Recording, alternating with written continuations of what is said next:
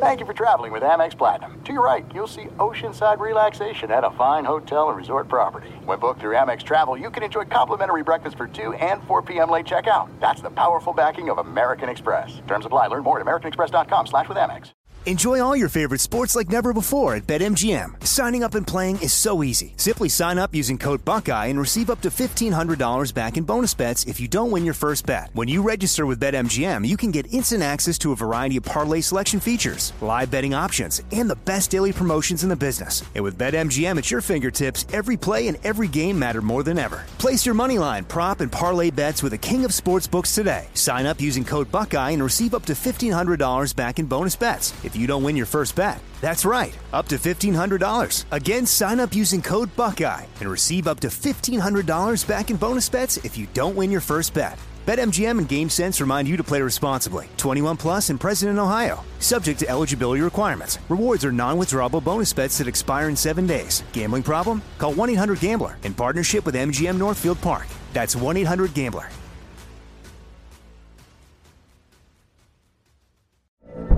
From BBC Radio 4, Britain's biggest paranormal podcast is going on a road trip.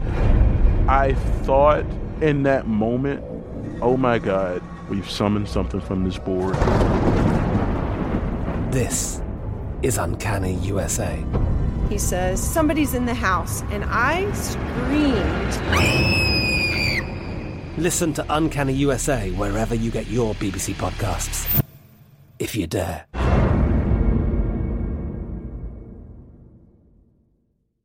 What's up? This your boy Lil Duval, and check out my podcast, Conversations with Unc, on the Black Effect Podcast Network. Each and every Tuesday, Conversations with Unc podcast feature casuals and in-depth talk about ebbs and flows of life and the pursuit of happiness. Unlike my work on stage, I tap into a more serious and sensitive side to give life advice and simply offer words of encouragement, yet remind folks to never forget to laugh. Every Tuesday, listen to Conversations with Unc, hosted by Lil Duval on the Black Effect Podcast Network, iHeartRadio app, or wherever you get your podcasts.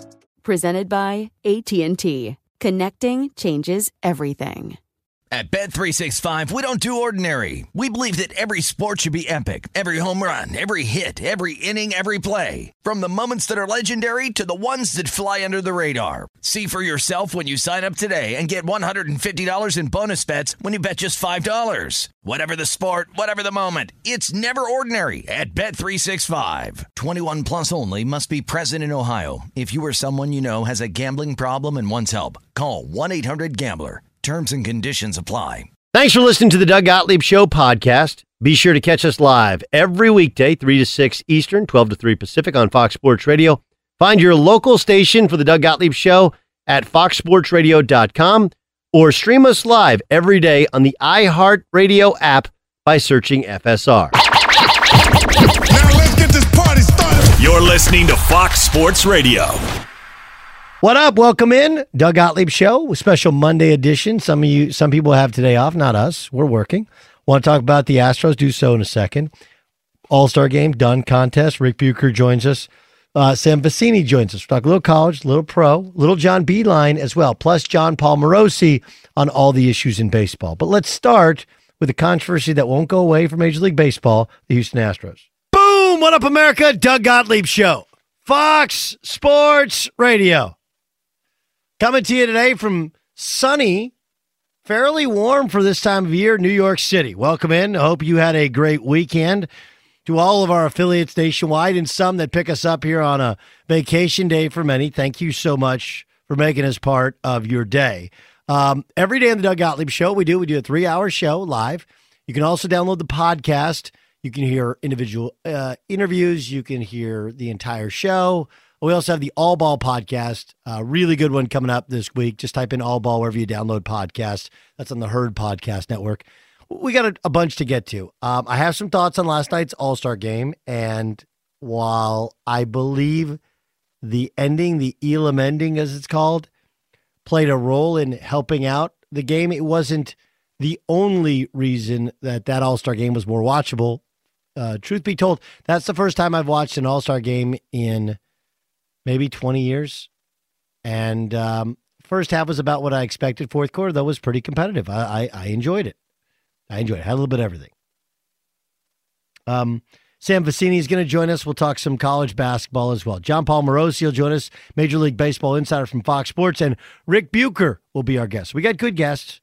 Let's get to what I still think is the topic of the day, which is Major League Baseball's handling of the Astros uh, sign stealing controversy, sign stealing uh, scandal. There we go. That's the word I'm looking for. And I, you know, I, I've I've said this about players in other sports, and it doesn't just mean what on the surface you think it means. Like I believe when you listen to my show, I'll say you can't fool players. What that means is if a guy can't coach, you if you ask the players or you check their reactions when things don't go well, like you can tell they don't they know when somebody doesn't know what they're doing. A guy's not prepared, they know. Other players aren't good enough. They'll tell you based upon their reactions, some of the things they say. They may not be outwardly negative, but they won't be positive about something they don't believe in. That's just the way they'll do it. I think the same is true with this scandal, if you will. When the when the findings were released, when the punishment came down, at least for the Houston Astros, I said at the time, well, that's odd that the players didn't get punished at all. Um, here's Rob Manfred, because after they've come out with the findings, after they've come out with the punishment, th- there have been very few, if anyone, that's come out and said, you know, that was that was about right. It's about right. And take a listen to what Rob Manfred had to say to ESPN in regards to their investigation and and why they didn't punish players. The single biggest challenge in the investigation, you need someone to cooperate with you, um, is someone to give you factual information. And um, the challenge here is everybody who knew the real facts about what were going on were kind of within that cone of silence in the dugout and the clubhouse. In hindsight, was there any other way to go about this without blanket immunity that would allow you to punish certain players? You could have made the choice to go with the management people and sort of given them immunity and found out how the players were involved. Whatever dissatisfaction is out there with the grant of immunity to players, I think it would have been 10 times worse if you let the management people off and then tried to go after the players. Uh, okay. Or you could leverage a punishment against them and make them talk, right? Like if you don't talk, we are going to punish you more severely. Th- this is terrible negotiation. The only way to get you to talk, which by the way goes headlong into any idea that the Astros had any sort of remorse. And to give blanket immunity is also like, look, we'll give immunity to somebody who spills the beans, not the people who don't. No, nonetheless, I don't. My reaction is, man, I thought they should have done something to the players. I thought they should have had symbolic gesture and having an asterisk. They chose not to. Huh. I wonder how Major League Baseball players feel about it my initial thought was my belief would be like every other scandal in Major League Baseball, players will have you have to read between the lines in what players are saying. You haven't had to read between any lines. Major League Baseball's Players Association is as strong as a union as there is of any union in the country. They bind together, and I think there's going to be a work stoppage with this current collective bargaining agreement because they don't feel like the last union representation did a good enough job, and Major League Baseball got over on them. They will strike, they will be steadfast, they will hold out, they will do everything in their power to make sure they get better deals for their rank and file as well as for their superstars. That's why they have the best contracts. Because they're willing to sacrifice the World Series, which is what they've done. Oh, World Series where you make the most money? We're not going to play in it and it has worked for them time and again, with the exception of the last negotiation, which they just signed in order to prevent a work stoppage. Mistake. But you can't fool players. Mike Trout, and full disclosure, uh, I'm an Angel fan. Ryan Music, my producer, is an Angel fan. And we've searched far and wide to find anything interesting at all that Mike Trout has said during his seven plus years of brilliance in Anaheim. He's been the best player or the second best player in the sport for nearly a decade, and he has yet to utter anything in any way seen as controversial, let alone interesting. Here's Mike Trout on the punishment or lack thereof to the Astros players. I don't agree with the the punishments. You know, the player's not uh, you know getting anything. You know, there was a player-driven you know thing. It sucks too because, you know, like you said, a guy's career has been affected. Uh, a lot of people you know lost jobs. It's it's uh, it was tough. That was amazing, right? Like Mike Trout, and he went on and on, and he would say, It's tough, it's tough, which means this is really hard to say. I don't want to say anything negative, but man, I'm ticked off. Here's Justin Turner of the Dodgers, who the Astros beat in the World Series, responding to Rob Manfred calling the World Series just a piece of metal. For him to devalue it the way he did yesterday is, is just tells me how out of touch he is with, with the players in this game. And, you know, at this point, the only thing devaluing that trophy is that it says commissioner on it. Ooh. Ooh, the knives have come out, have they not? I mean, the knives have come thoroughly out when Justin Turner is calling out the commissioner. I, I, I think if you look at the bigger quote from Rob Manfred, he was talking about whether or not a symbolic gesture of taking back a trophy or putting an asterisk was actually doing anything. Uh, I do think that some of that's being taken out of context, but when he used just a piece of metal, you you knew that that was going to get cut up, fed to the players, and they were going to eat it. My, my point is only this: sometimes these controversies are made up by the media. In real sports, players talk trash, right? In real sports, the whole guaranteed thing, it's something in the media. It's not in real life because every athlete walks into a field of play, especially at the professional level, and they think they're going to win the game. Otherwise, they wouldn't be where they are as athletes. But the media can make up a good controversy and can stir it up for a while. This is not a media made up controversy. This is not the media running around with one quote. This is player after player, star after star saying, This is not right. They're not getting punished. Why would they ever change their behavior if this is all that happens after they, by their estimate, steal the World Series? You can't fool players. They know their own game. They police their own game, and they usually never speak out against their own, and they are in this case, which translates into this they're ticked. They maybe didn't like the Astros before, didn't like their arrogance, or when they were accused of cheating, they would clap back at others. And now that they've got them, they're really unhappy. So much so that for the first time in baseball history, union members are going after union members because of any sort of rule, uh, written or unwritten, being violated by the team. Doug Gottlieb Show rolls on here on Fox Sports Radio. You know, it's one of those deals. As soon as Rob Manfred gave them immunity, everything really went downhill. That's that's really kind of what happened. You know? And and I even think not punishing the players that was, you know, he should have held it under further review. This I said it at the time, I said it on TV. It reminds me of when Roger Goodell gave a two-game suspension to Ray Rice. At the time, Roger Goodell was like, "Look, this is the longest suspension we've ever given to anybody." And he wasn't. He actually went to a pretrial diversionary hearing. He was never even actually charged with a crime, and we gave him two games. But because they had laid down a punishment that was seemed seeming to be too short, all of a sudden now, okay, well now it's six games, then it's indefinitely, and they came up with a whole new policy. When you miss, if you miss short, this is what happens. Be sure to catch the live edition of the Doug Gottlieb Show weekdays at 3 p.m. Eastern, noon Pacific on Fox Sports Radio and the iHeartRadio app. There are some things that are too good to keep a secret. Like how your Amex Platinum card helps you have the perfect trip. I'd like to check into the Centurion Lounge. Or how it seems like you always get those hard to snag tables. Ooh, yum. And how you get the most out of select can't miss events.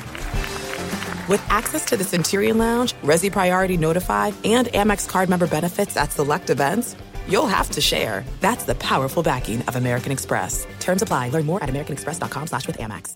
Enjoy all your favorite sports like never before at BetMGM. Signing up and playing is so easy. Simply sign up using code Buckeye and receive up to $1,500 back in bonus bets if you don't win your first bet. When you register with BetMGM, you can get instant access to a variety of parlay selection features, live betting options, and the best daily promotions in the business. And with BetMGM at your fingertips, every play and every game matter more than ever. Place your moneyline, prop, and parlay bets with the king of sportsbooks today. Sign up using code Buckeye and receive up to $1,500 back in bonus bets if you don't win your first bet. That's right, up to $1,500. Again, sign up using code Buckeye and receive up to $1,500 back in bonus bets if you don't win your first bet. BetMGM and GameSense remind you to play responsibly. 21 plus and present in Ohio. Subject to eligibility requirements. Rewards are non-withdrawable bonus bets that expire in seven days. Gambling problem? Call 1-800-GAMBLER in partnership with MGM Northfield Park. That's 1-800-GAMBLER.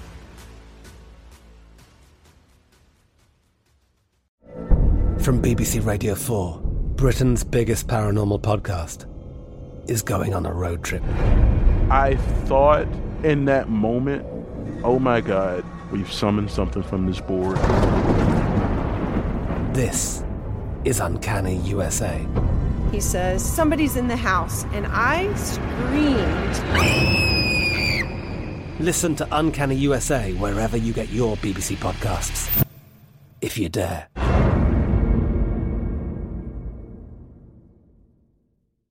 Xfinity has free premium networks for everyone this month, no matter what kind of entertainment you love. Addicted to true crime? Catch killer cases and more spine-tingling shows on A&E Crime Central. Crave adventure? Explore Asian action movies on Hi-YAH. Searching for something extreme? Check out skating, snowboarding, and more on Fuel TV Plus, the global home of action sports. And find crowd-pleasing bops on iHeartRadio's Hit Nation playlist. There's new free shows and movies to love every week. Say free this week in your Xfinity voice remote.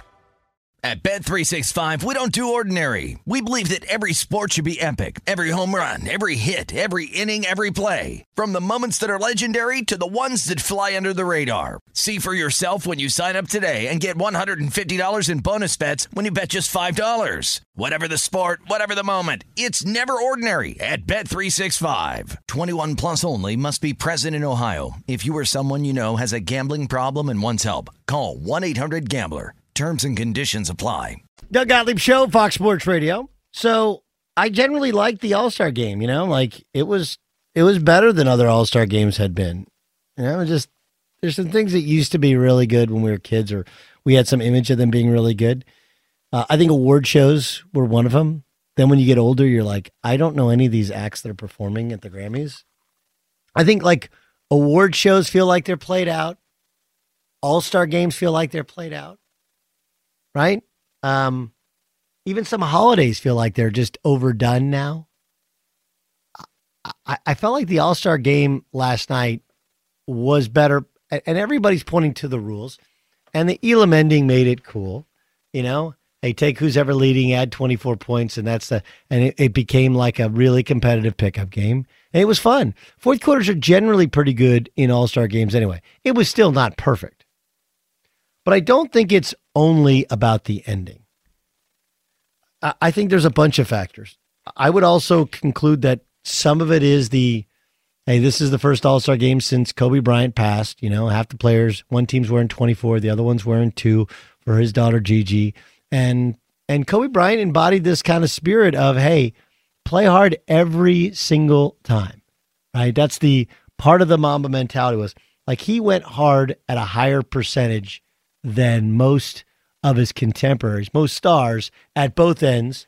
Like I don't think he brought it every night, but a higher percentage of times he brought it. And I, I think it's a good spirit to leave. It's a great spirit to leave to any sport, especially basketball.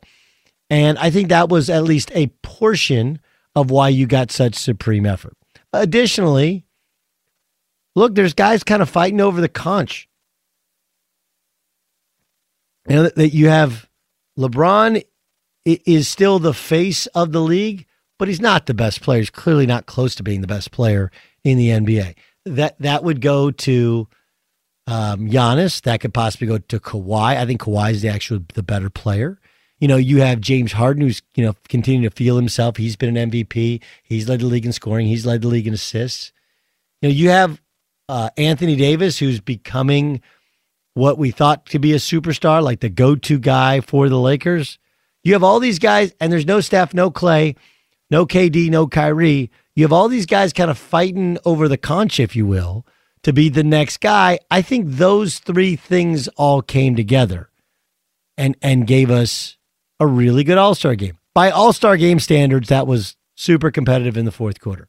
Was it the best game ever? No, but it, it gave us some real basketball. Um, it gave us flops, charges, interesting dynamics, trying to see who wants to take and doesn't want to take the last second shot. The whole thing was fascinating to me. Be sure to catch the live edition of the Doug Gottlieb Show weekdays at 3 p.m. Eastern, noon Pacific. Doug Gottlieb Show, Fox Sports Radio. Sam Vecenie joins us. He covers the NBA and college basketball for the Athletic. Kind enough to spend some time with us here on President's Day. Uh, Sam, the now are you a do you watch every All Star game? I don't. Like honestly, I watched the All Star game this morning. I didn't even watch it last night. Like I was not uh, the person who felt the need to watch it live. And what'd you think? I, I liked it more. I'll say that. Like I, I'm a proponent of the Elam ending. I thought that it worked out about as well as it possibly could have, you know, hoped for. But nonetheless, I, I do think that you know we might be overreacting a little bit to that you know specific ending's role on the competitiveness because at the end of the day, I think the competitiveness just comes down to players involved more than uh, the structural rule changes. Yeah, I, I think it was that. I, I think I, I just offered up three reasons, right, for the kind of the perfect storm. I think the Elam ending was different and gave us a little something. Yeah. Um, and there's been a lot of criticism. I didn't add this. A lot of criticism of All Star games in the past. I think guys are trying to fight to be who's the next guy, right? Like, like LeBron is still here and still a, may, maybe the most valuable player. He's not the best player in the league. Can't take over every night like he used to. And I think you got some other guys who are kind of fighting over that crown. I think that played into it. And I think there's at least a, a, a portion of why they played hard is the the whole Kobe thing. Is you know, Kobe was all about trying to you know trying to win, trying to kick the other guy's ass every night. Is it is it possible those other two reasons played in at least some sort of small factor? I think so, and I think another one is the Giannis factor, right? Like a lot of, uh, I think the competitiveness of that fourth quarter came down to him like really deciding to lock in on defense, right? Because Giannis takes everything pretty seriously right now. And it's exactly as you said. I think that he wants to establish himself as the next guy, and he's the kind of person. I mean, you talk to folks around the NBA, folks around Bucks, like they'll just straight up tell you that you know he's just an alien in terms of how good of a human being he is and how uh, seriously he takes his opportunities. And I think that uh, him being a captain and him really setting the tone for uh, you know how hard his team was going to play, I think that played a huge role in how all of this was going to work out. Sam Vecenie joining us on the Doug Gottlieb Show on Fox Sports Radio. Um, who's the favorite in the East? Is it definitely the Bucks?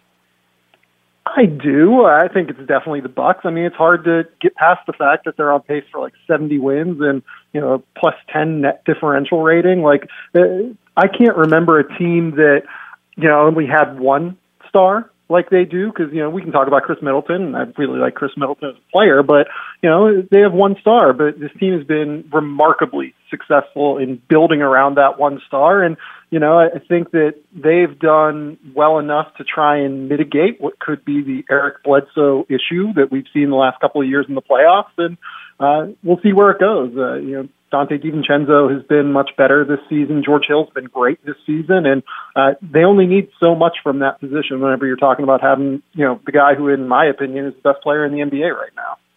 Sam Vecenie joining us from the Athletic, covering both the NBA and and college basketball. L- let's go to the West. Uh, I thought it was interesting that Frank Vogel offered up DeMarcus Cousins. You know, is on track to be ready for the playoffs. Like why do they need DeMarcus Cousins, who's coming off an Achilles and a torn knee? Well, I don't know why you'd announce that more than anything, because you're kind of just setting it up for failure almost, right? Because like Dwight Howard's been really useful and really good. And JaVale McGee, for you know the flaws in terms of some of the goofiness and positioning, has been really useful for them. And what they need above all is someone who can protect the rim defensively because, you know, in my mind, this is a defense first team under Frank Vogel. And, you know, having that big guy inside is such a critical part of his defense. As you look at, you know, the teams where he's been most successful, it's been this Lakers team that always has a true center inside and, you know, those Pacers teams that had Roy Hibbert whenever he was dominating inside and being able to shut down the paint. So, I don't really know why he would do that. I don't really even see Cousins as you know a guy that would be particularly successful in that scheme. So yeah, it was weird to me that he just kind of offered that up. I agree with you. Who's the Who's the favorite in your mind, Clippers or Lakers? Who do you like better? I like the Clippers because they can match the star power, and I think they have the kind of lineup versatility to where they can cause all of the teams in the West problems. They can go super small where they play Montrezl Harrell and uh, Kawhi and Paul George with a pair of guards. They can go Marcus Morris at the five if they want to. Uh, you know, they can go super big with guys like Zubac and Marcus Morris, you know, next to Kawhi and Paul George. It just creates a lot of different lineup problems, I think. Sam Vecenie joining us, Doug Gottlieb show here on Fox Sports Radio. Uh, can Houston be com- being completely committed to small ball? Can they beat one of those two teams in a series? I think the Clippers are uniquely uh, suited to cause issues for them because of what I just kind of stated, right? In terms of the lineup versatility, they can go super small and just out talent them, right? But the Lakers, you know, a lot of what they do is predicated upon being able to play big. And a lot of what Houston does, and I think we saw that in the first Houston Lakers game immediately after the trade, I think they can actually cause some matchup problems for the Lakers in a way that, you know, that's going to be a more competitive series if those two teams play than what I think people anticipate. I agree with you, um, and I think the Lakers. There's a reason that they that they opined to get Darren Collison out of retirement. Like their lack of a of a starting caliber point guard. If if yeah. anything's going to bring him down, that feels like what brings him down. Yeah, definitely. I mean, Rajon Rondo has not been good enough this year. Like there are multiple games here where they're closing with Alex Caruso, and you know, God love Alex Caruso. He's established himself as an NBA player, but you know, you should not feel great about closing a you know Western Conference semifinals game where you're in your final final eight teams in the league with Alex Caruso out there in the final minutes. It's you know, it's it's tough, I think, for them to uh, try and establish what they need from a guard position uh, whenever that's just the case. Like they need someone who can be a secondary ball handler and who can shoot and who can defend and who can do a lot of different things. And Darren Collison can do those things. And uh, I would still be trying as hard as I could to convince him to come out. How fixable are the Sixers?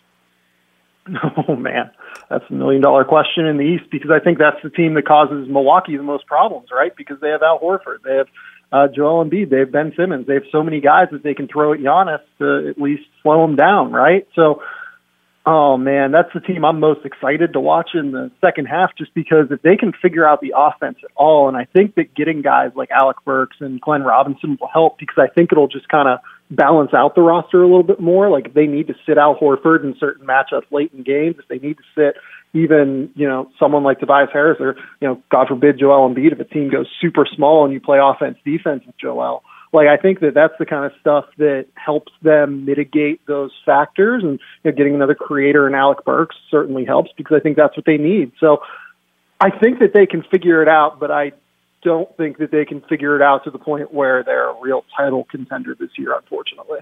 Doug Gottlieb show here on Fox Sports Radio. If you had to bet all of your salary of who's going to be the number one pick in the draft, who would it be? Uh, pass. I mean, like, I don't, I don't feel great about any of this, and I feel like I talk to executives about it every day. Like, uh, I, I guess I would say Anthony Edwards because I think that there's going to be some uncertainty out there about wanting to deal with LaMelo Ball and wanting to deal with LaVar Ball and you know everything that comes with that, and just you know how good is LaMelo Ball after coming over from Australia? How able is he to deal with the contact that you see across the NBA, just the physicality? Uh, James Wiseman certainly has his concerns that scouts will tell you about in terms of uh, does he bring it every night? Does he bring it on a possession by possession basis?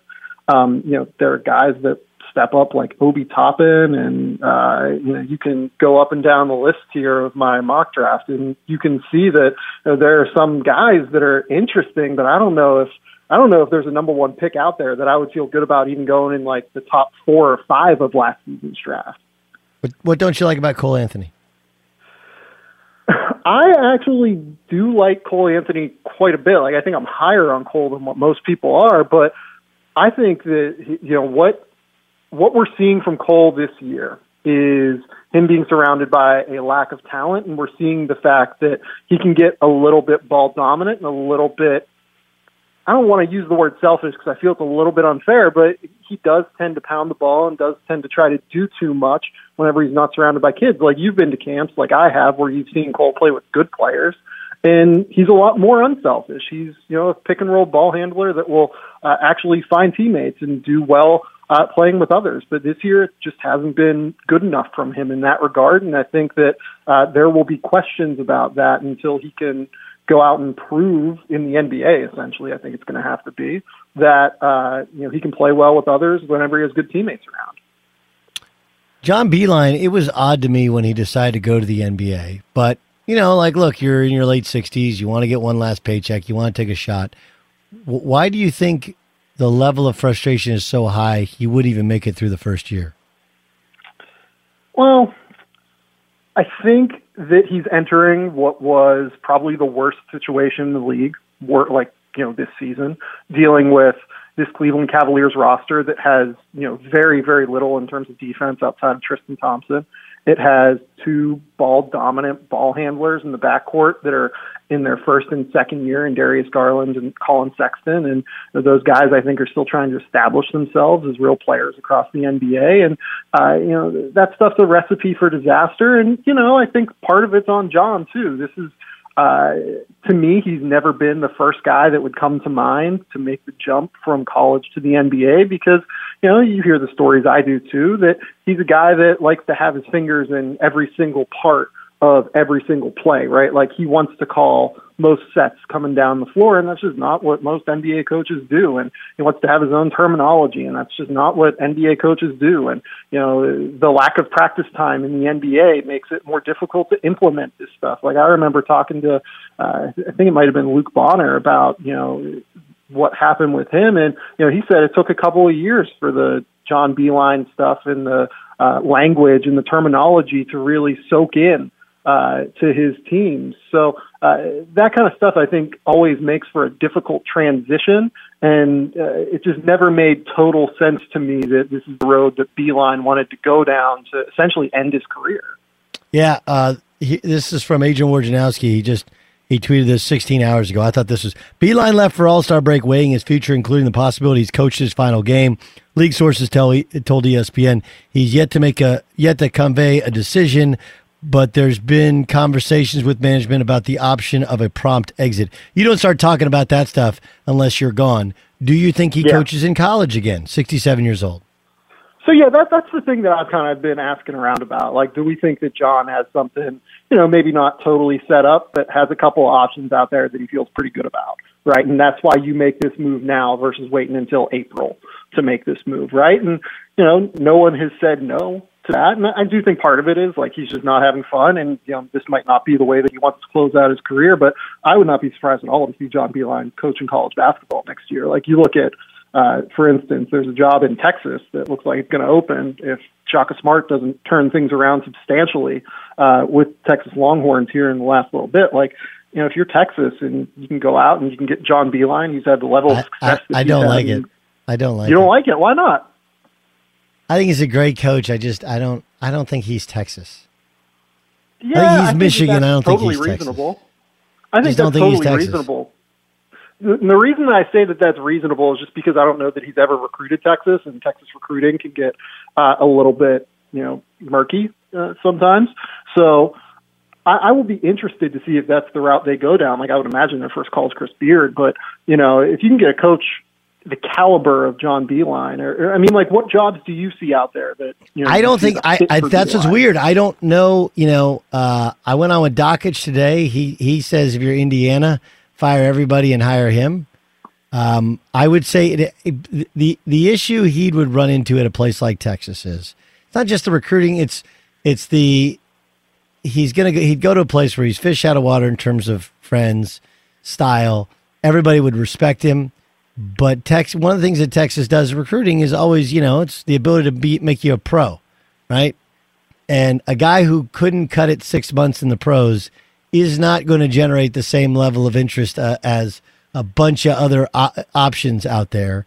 And whereas Beard feels like Texas. Now he may stay at Texas Tech, but you got it. you can't you can't go from a guy who you know Shaka was kind of a bad fit in terms of he's not Texas to a Yeah. a 67 year old professor who's a brilliant coach, but also not Texas. Like they got to get somebody who can at least fake it like he's a Texas guy, and that that to me is not John Beilein. Yeah, I mean, the guy that I think makes the most sense personally is Kelvin Sampson. You go and hire him from Houston, but you know, similar deal to Beilein where he's a little bit older, but you know, he probably fits a little bit better in terms of Texas, and uh, you know, he's proven over the course of these last few years at Houston that you know he's capable of doing an incredible job in navigating the recruiting waters in Texas. So, and that's if Beard turns it down. And if I'm Chris Beard, I mean, I think I probably am okay with where I'm at at Texas Tech. Like I feel like I've established that I can create a winner anywhere I want, and I don't really want. I I guess like I don't see the reason for him to go into the pressure that is Texas. You know, I, I, would say here would be my reason why I think he'd do it. I think that Beard knows at the end of the day, Beard knows like you got to have dudes, no matter how good a coach you are, to kind of get you over the top. And he's been very fortunate. He's had two pros the last two years that have nearly one nearly took him home to a national championship. And I, I, it's just it's harder to do at Texas Tech. I saw, I hung out with him after the Kentucky game, and um, and uh, and, and you know we're sitting there watching tape, and he's like, "How many of my guys are playing the NBA? None of them. How many of their guys will?" And this is a down Kentucky team, three of them, maybe four, and that's just Yeah. that's a hard battle to fight when you get to the very top level of the sport.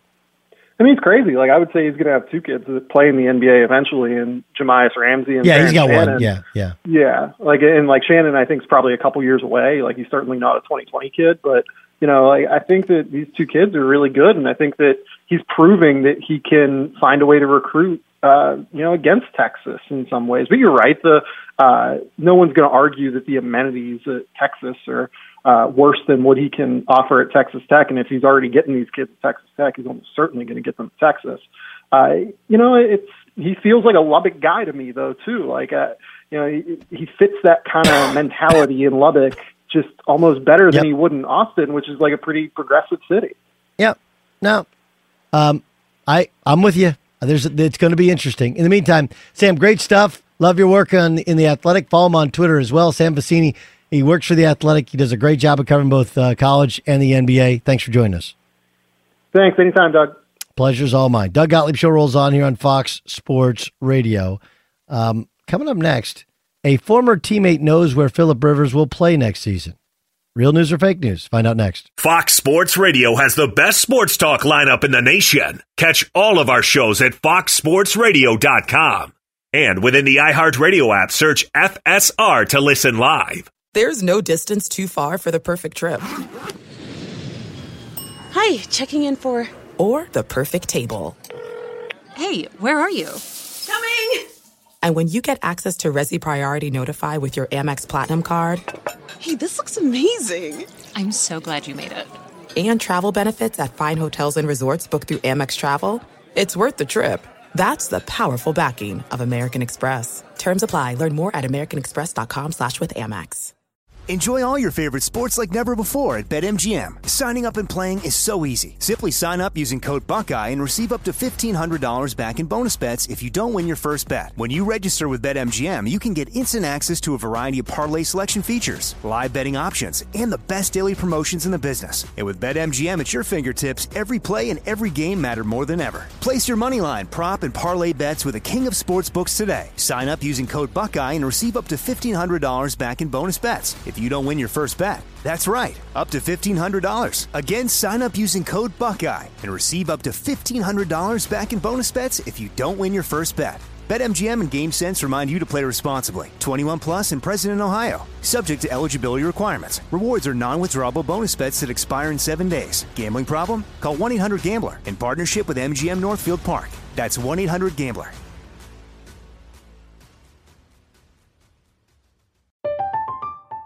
I'm Katya Adler, host of The Global Story. Over the last 25 years, I've covered conflicts in the Middle East, political and economic crises in Europe, drug cartels in Mexico. Now I'm covering the stories behind the news all over the world in conversation with those who break it. Join me Monday to Friday to find out what's happening, why, and what it all means. Follow the global story from the BBC wherever you listen to podcasts.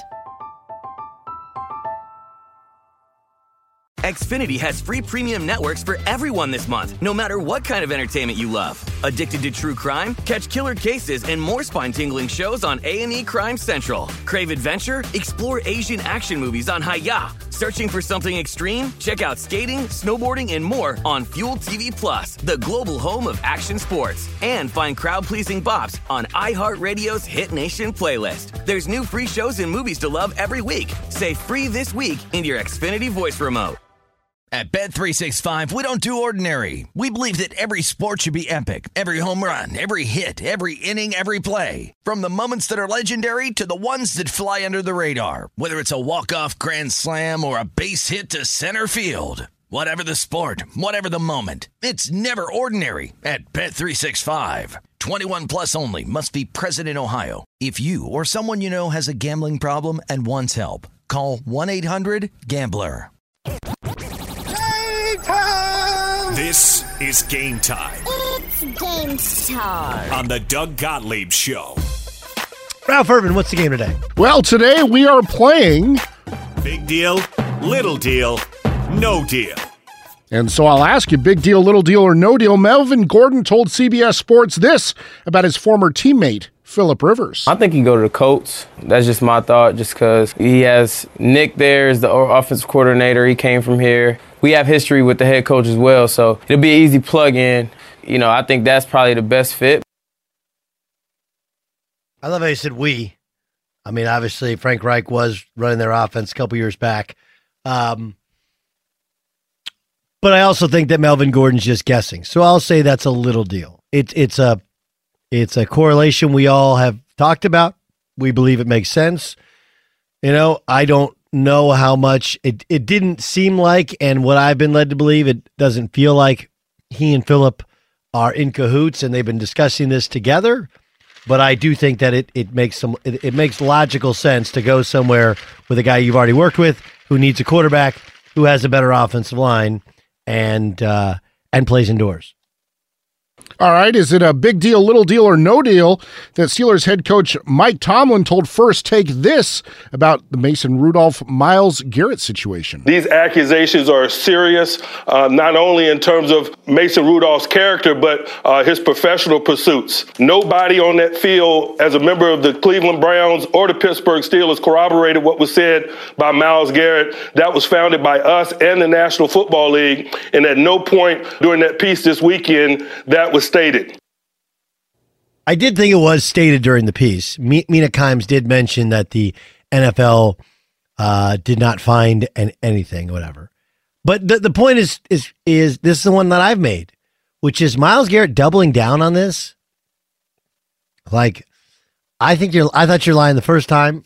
I I don't think that doubling down on it makes you not lying. I just there's there's no reason to believe any of this outside of if you think that Mason Rudolph is suddenly a racist when no one has ever accused him of being such previously. So, uh, by the way, it was just retweeted by Mason Rudolph, leader of men. I, I do think it matters that that his head coach, who is African American, the most prominent current African American head coach in the NFL, has his back. Would lead me to believe that he doesn't think Mason Rudolph said it. Because if he did, I would guess he's distancing he distanced himself from it. So I I just think it's a bad look for Myles Garrett, who got a reprieve and got his suspension essentially uplifted. Well, speaking of Mike Tomlin, big deal, little deal, no deal, that he also said this about quarterback Ben Roethlisberger, quote, I have no hesitation, end quote, on Big Ben being ready for opening day. I mean, what's he supposed to say? Uh, I'd say it's a little deal just because Big Ben hasn't yet thrown a real football yet. Till he throws a real football, we don't know how his elbow is going to react. But, you know, he did have Tommy John surgery. We haven't seen a quarterback come back from Tommy John surgery. Let's just wait and see. Big deal, little deal, or no deal. According to the Miami Herald, the Dolphins are reportedly concerned about Tua Tagovailoa's long-term durability, and so they're being drawn towards Oregon quarterback Justin Herbert. feels like a big deal because, by all estimations, Tua Tagovailoa was the apple of their eye for a long time. Justin Herbert looks the part, but a lot of people think there's something missing. I just look, he Tua's been hurt a bunch. We talked about it with him at the Super Bowl. It's unavoidable that discussion that he's been hurt a bunch. And the question is, is he hurt because he breaks down or is he hurt because he gets caught in college because he's not as athletic as he thinks he is and he's going to be even less athletic in the NFL? I think it's more the latter than the former, and I think that's a big deal. That's game, huh? Game time. This is game time on the Doug Gottlieb Show. Did you watch the dunk contest? Music, did you watch dunk contest? I sure did. Did you think Aaron Gordon got robbed? I absolutely did. Yeah, I thought he should have won, or I thought, I mean, I thought Derrick Jones was amazing too. It's really hard to tell. All right, so here's what I'm going to do. I've always had this problem. There's a couple of different deals in um in sports that I think there is a correlation. I'll fix the dunk contest and fix some other situations where scoring is just off. That's next, the Doug Gottlieb Show. Be sure to catch the live edition of the Doug Gottlieb Show weekdays at 3 p.m. Eastern, noon Pacific on Fox Sports Radio and the iHeartRadio app. There's no distance too far for the perfect trip. Hi, checking in for. Or the perfect table. Hey, where are you? Coming! And when you get access to Resy Priority Notify with your Amex Platinum card. Hey, this looks amazing. I'm so glad you made it. And travel benefits at fine hotels and resorts booked through Amex Travel. It's worth the trip. That's the powerful backing of American Express. Terms apply. Learn more at americanexpress.com slash with Amex. Enjoy all your favorite sports like never before at BetMGM. Signing up and playing is so easy. Simply sign up using code Buckeye and receive up to $1,500 back in bonus bets if you don't win your first bet. When you register with BetMGM, you can get instant access to a variety of parlay selection features, live betting options, and the best daily promotions in the business. And with BetMGM at your fingertips, every play and every game matter more than ever. Place your moneyline, prop, and parlay bets with the king of sportsbooks today. Sign up using code Buckeye and receive up to $1,500 back in bonus bets if you don't win your first bet. That's right, up to $1,500. Again, sign up using code Buckeye and receive up to $1,500 back in bonus bets if you don't win your first bet. BetMGM and GameSense remind you to play responsibly. 21 plus and present in Ohio. Subject to eligibility requirements. Rewards are non-withdrawable bonus bets that expire in seven days. Gambling problem? Call 1-800-GAMBLER in partnership with MGM Northfield Park. That's 1-800-GAMBLER.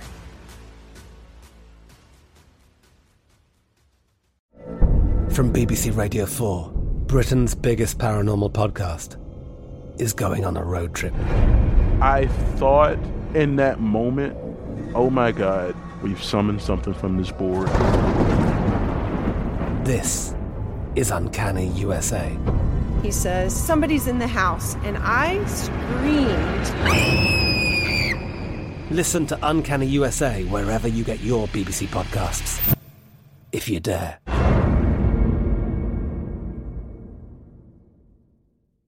Xfinity has free premium networks for everyone this month, no matter what kind of entertainment you love. Addicted to true crime? Catch killer cases and more spine-tingling shows on A&E Crime Central. Crave adventure? Explore Asian action movies on Hi-YAH. Searching for something extreme? Check out skating, snowboarding, and more on Fuel TV Plus, the global home of action sports. And find crowd-pleasing bops on iHeartRadio's Hit Nation playlist. There's new free shows and movies to love every week. Say free this week in your Xfinity voice remote.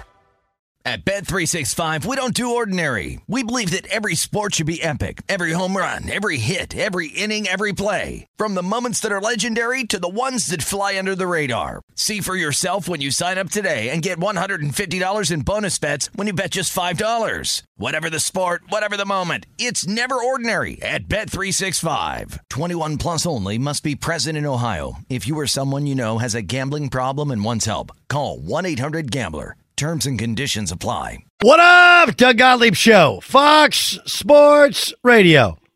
Coming to you today from New York City. Beautiful day in New York City. What's the weather like in uh, Southern California there? Um, music, I've heard quite lovely. Oh, it is beautiful. Absolutely beautiful. What's that mean? Well, we are currently looking at 66 and sunny in Sherman Oaks. That's not bad.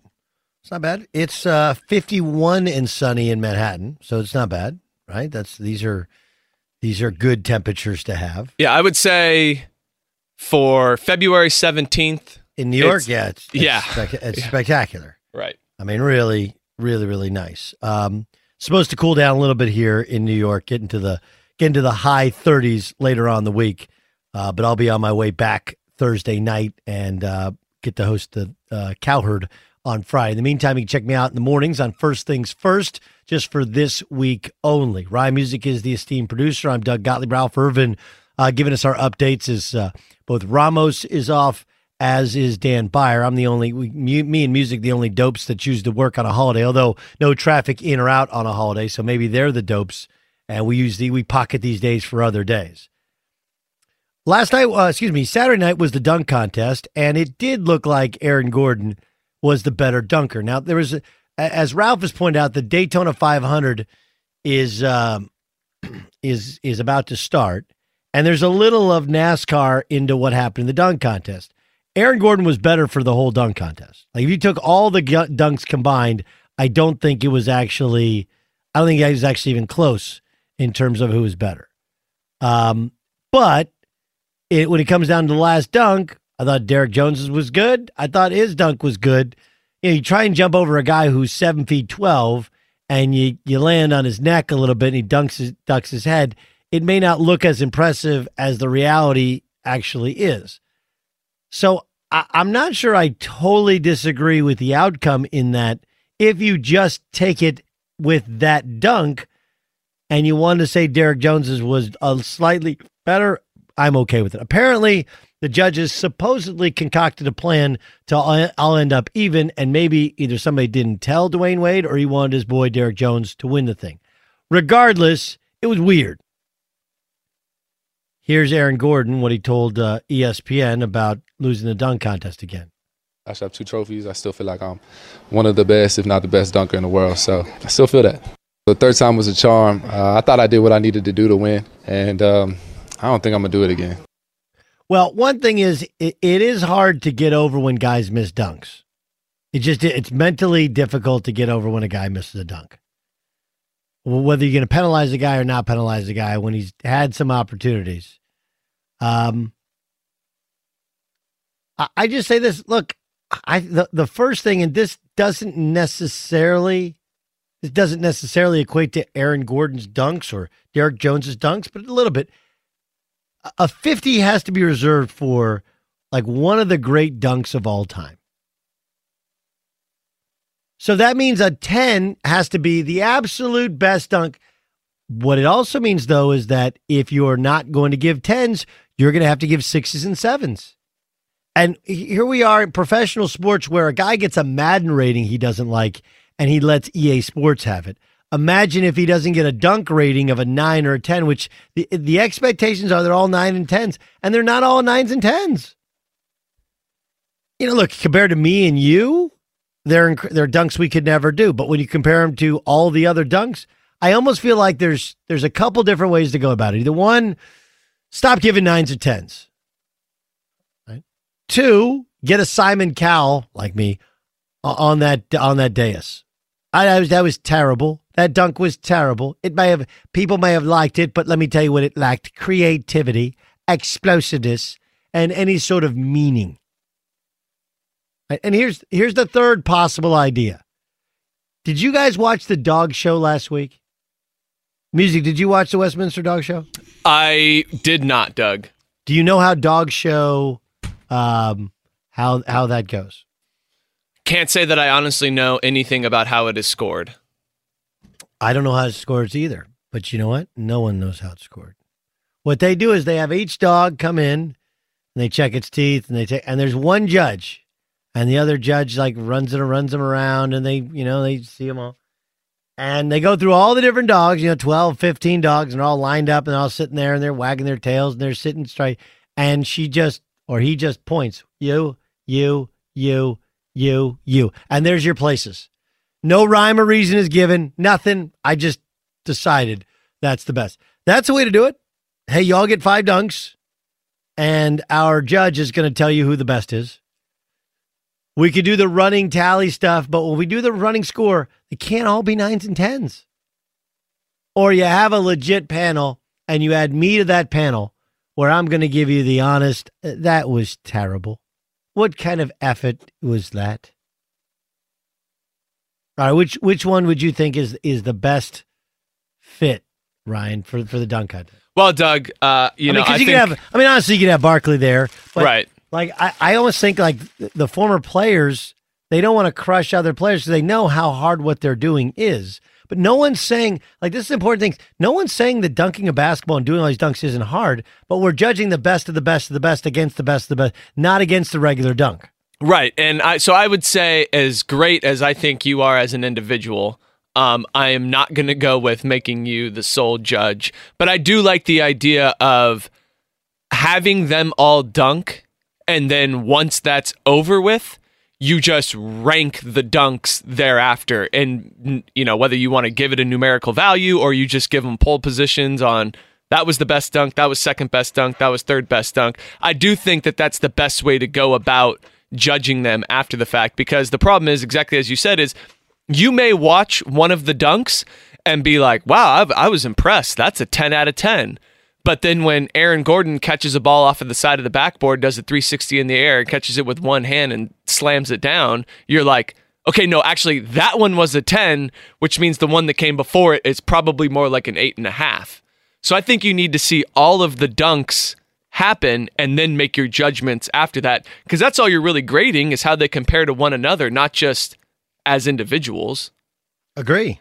No, look, you and I completely agree on this, and that that, that is the problem, right? You don't have, you, you don't have, uh, uh, you you don't have all the information when you're judging it. Yeah, I mean, and like, look, it I, it makes sense. I I get that it, it's All Star Weekend, more or less. Like, look, it's a dunk contest. We're here to have fun. They're here to entertain the fans and everything. So it's really tough to be the guy who they say come be one of our judges, and then everyone else is handing out eights and nines, and then you got to be the one guy to be like, hey, you know. I hate to be the one to say that this was just, you know, a six, but I think if you just change the scoring altogether, it sort of lends everyone to feeling more open to not having to be like, well, I'm the bad guy or I have to be the downer on what's supposed to be a fun situation for everyone. I, I also think um, Chris Broussard suggested this. He's like, look, why don't you just add decimal points so that it's you know, which is a nice way, nicer way of doing what I suggested. I suggested, you know, giving sixes and sevens and fives, whatever. He's like, you know, because that way, if you gave a nine as opposed to a nine point eight, it would be different. I guess that works. I mean, I I suppose it'll give you a more exact score to avoid this whole tie situation that they ended up in. My problem with that that is is you still end up with the problem that is someone dunking you think that that's a 9.5 and then someone then trumps that dunk and you're like well i guess i'll give him a 10 and then maybe the third person actually has the best dunk and now you're like well i've already given a 10 so now what am i what am i supposed to do? Whereas i think what we've also discussed which is a better situation is let everyone dunk and then while they're making their decisions you can have them sort of deliberate for i don't know give them three minutes to talk it over you just play highlights of the different dunks that have already happened and then they announce one winner at the end Mm, I like that. That that's interesting. It's a different way of doing it. Um, or we could just not take it that seriously and just go, "Hey, it's a dunk contest. It's going to be flawed anyway." I no, I mean that's true. I guess it's just that in this particular situation, you do feel. I feel kind of bad for someone like Aaron Gordon because I'm like, you you look at the dunks that he's done in the two years that he's competed, and you're like, it's kind of incredible that that guy somehow ended up not winning the dunk contest, and he has two of the more creative and athletic dunks that we've really seen over the past however many years. Mm-hmm. Doug Gottlieb Show here on Fox Sports Radio. All right, coming up next. Um, oh, man, this is this is like we're gonna have to do like a, a thirty for thirty. What happened to John Beilein? He may have coached his final NBA game, and we're at the midway point or slightly past the midway point in his first season in the NBA. Be sure to catch the live edition of the Doug Gottlieb Show weekdays at 3 p.m. Eastern, noon Pacific on Fox Sports Radio and the iHeartRadio app. There's no distance too far for the perfect trip. Hi, checking in for. Or the perfect table. Hey, where are you? Coming! And when you get access to Resy Priority Notify with your Amex Platinum card. Hey, this looks amazing. I'm so glad you made it. And travel benefits at fine hotels and resorts booked through Amex Travel. It's worth the trip. That's the powerful backing of American Express. Terms apply. Learn more at americanexpress.com slash with Amex. Enjoy all your favorite sports like never before at BetMGM. Signing up and playing is so easy. Simply sign up using code Buckeye and receive up to $1,500 back in bonus bets if you don't win your first bet. When you register with BetMGM, you can get instant access to a variety of parlay selection features, live betting options, and the best daily promotions in the business. And with BetMGM at your fingertips, every play and every game matter more than ever. Place your moneyline, prop, and parlay bets with the king of sportsbooks today. Sign up using code Buckeye and receive up to $1,500 back in bonus bets if you don't win your first bet. That's right, up to $1,500. Again, sign up using code Buckeye and receive up to $1,500 back in bonus bets if you don't win your first bet. BetMGM and GameSense remind you to play responsibly. 21 plus and present in Ohio, subject to eligibility requirements. Rewards are non-withdrawable bonus bets that expire in seven days. Gambling problem? Call 1-800-GAMBLER in partnership with MGM Northfield Park. That's 1-800-GAMBLER.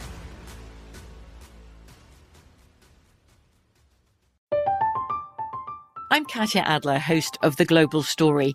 Over the last 25 years, I've covered conflicts in the Middle East, political and economic crises in Europe, drug cartels in Mexico.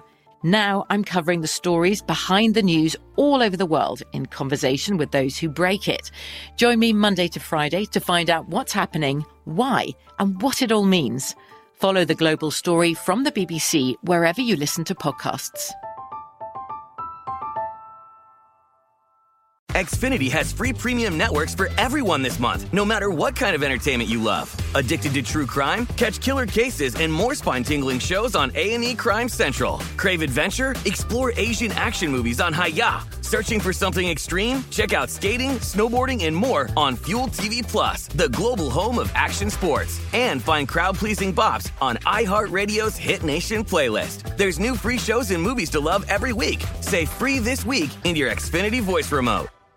At Bet365, we don't do ordinary. We believe that every sport should be epic. Every home run, every hit, every inning, every play. From the moments that are legendary to the ones that fly under the radar. See for yourself when you sign up today and get $150 in bonus bets when you bet just $5. Whatever the sport, whatever the moment, it's never ordinary at Bet365. 21 plus only must be present in Ohio. If you or someone you know has a gambling problem and wants help, call 1-800-GAMBLER. Terms and conditions apply. Doug Gottlieb Show, Fox Sports Radio. Major League Baseball insider Jon Paul Morosi in about 10 minutes with the latest on this uh, Astros sign stealing scandal that will not go away, no matter how much baseball wants it to go away. This from uh, Woj.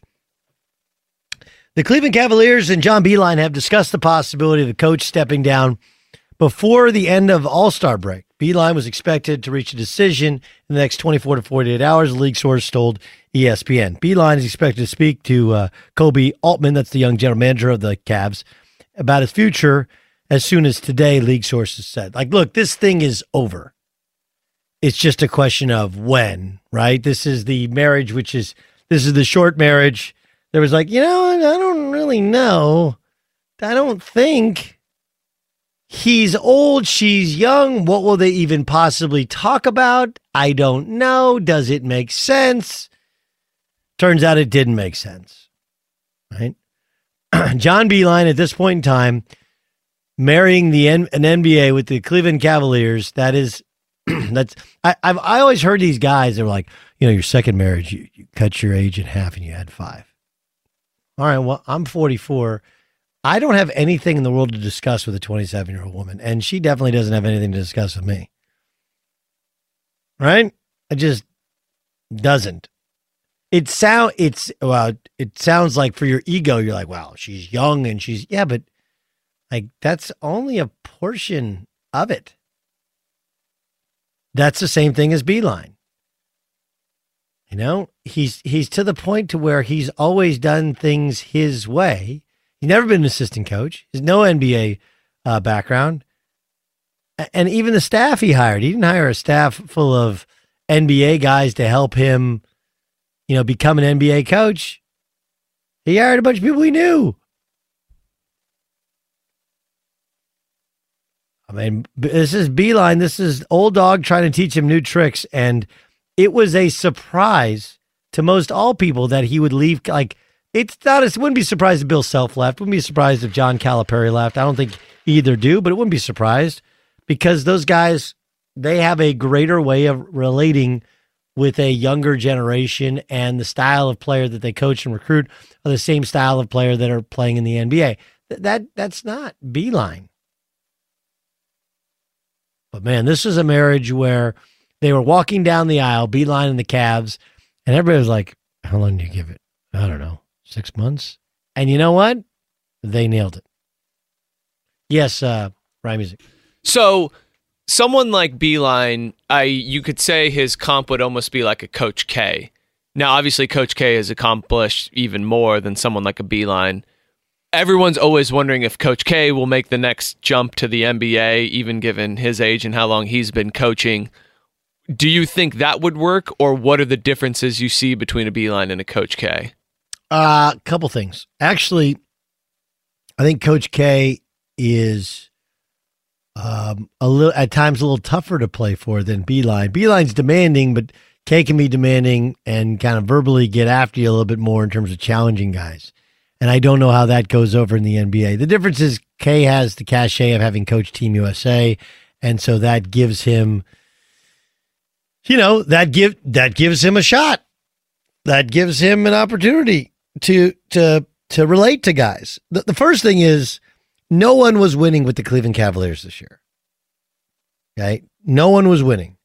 It's a bad team. They're in transition. They have pieces that they don't want, that other people don't want as well.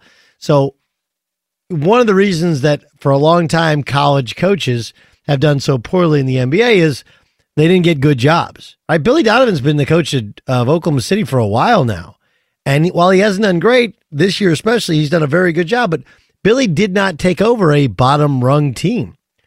Remember, he was almost the coach of the Orlando Magic, and that was a team that had a chance and eventually went to the NBA Finals. Like there's lots of opportunities out there, um, but if you if you get a good team, you're going to be better off. So the first thing is, I think K, that's kind of he would never get. I don't think he's going to do it, but if he ever did it, it would be with an elite team with elite players.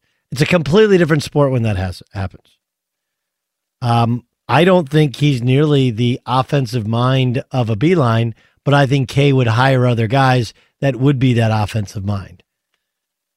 But I think he'd struggle to make it happen because, you know, at some point in time, your your authority does get challenged. And no matter how many games you won in college, it's not pros. And if you want to say I won with the Olympics, you're like, all right, most everybody wins with the Olympics. You had the best players.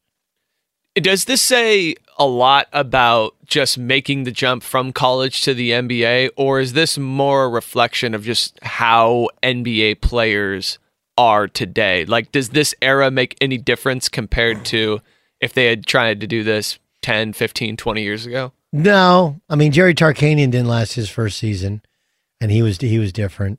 So I, I don't think eras change. I think you have to have a GM that fully supports you. And then if you have guys that don't like what you're doing, you trade them, you get them out of town. And if you're really going to turn over the culture, that's the way in which you have to do it. Fox Sports Radio has the best sports talk lineup in the nation. Catch all of our shows at foxsportsradio.com. And within the iHeartRadio app, search FSR to listen live. Doug Gottlieb Show, Fox Sports Radio. Jon Paul Morosi. JP is a, uh, a longtime insider for Major League Baseball, for Fox and the MLB Network. Um, when when Rob Manfred first gave the findings and the punishment, JP, w- what was your initial reaction? Well, good afternoon, Doug. It really, I think the, the, the key thing here is the commissioner tried to get as much information as possible. He probably had to decide between do I get the maximum amount of information or do I find a way to potentially penalize players and then have a grievance follow it, which I think was, was one of the biggest things that he was dealing with. So I think overall, does it does it speak to what we believe is the full sense of justice that we would all like to have, where the players themselves are held, are held responsible? Uh, no, but I think that under the circumstances, he did about as good of a job as he could have done just to get all the information out there and then let the baseball public, the baseball world, the other players, the other teams uh, draw conclusions and then I think uh, place whatever sort of asterisk they want to place culturally on what happened there for the Astros over those two seasons. Jon Paul Morosi joining us, MLB Insider for uh, the MLB Network and for Fox. It's Doug Gottlieb Show here on Fox Sports Radio.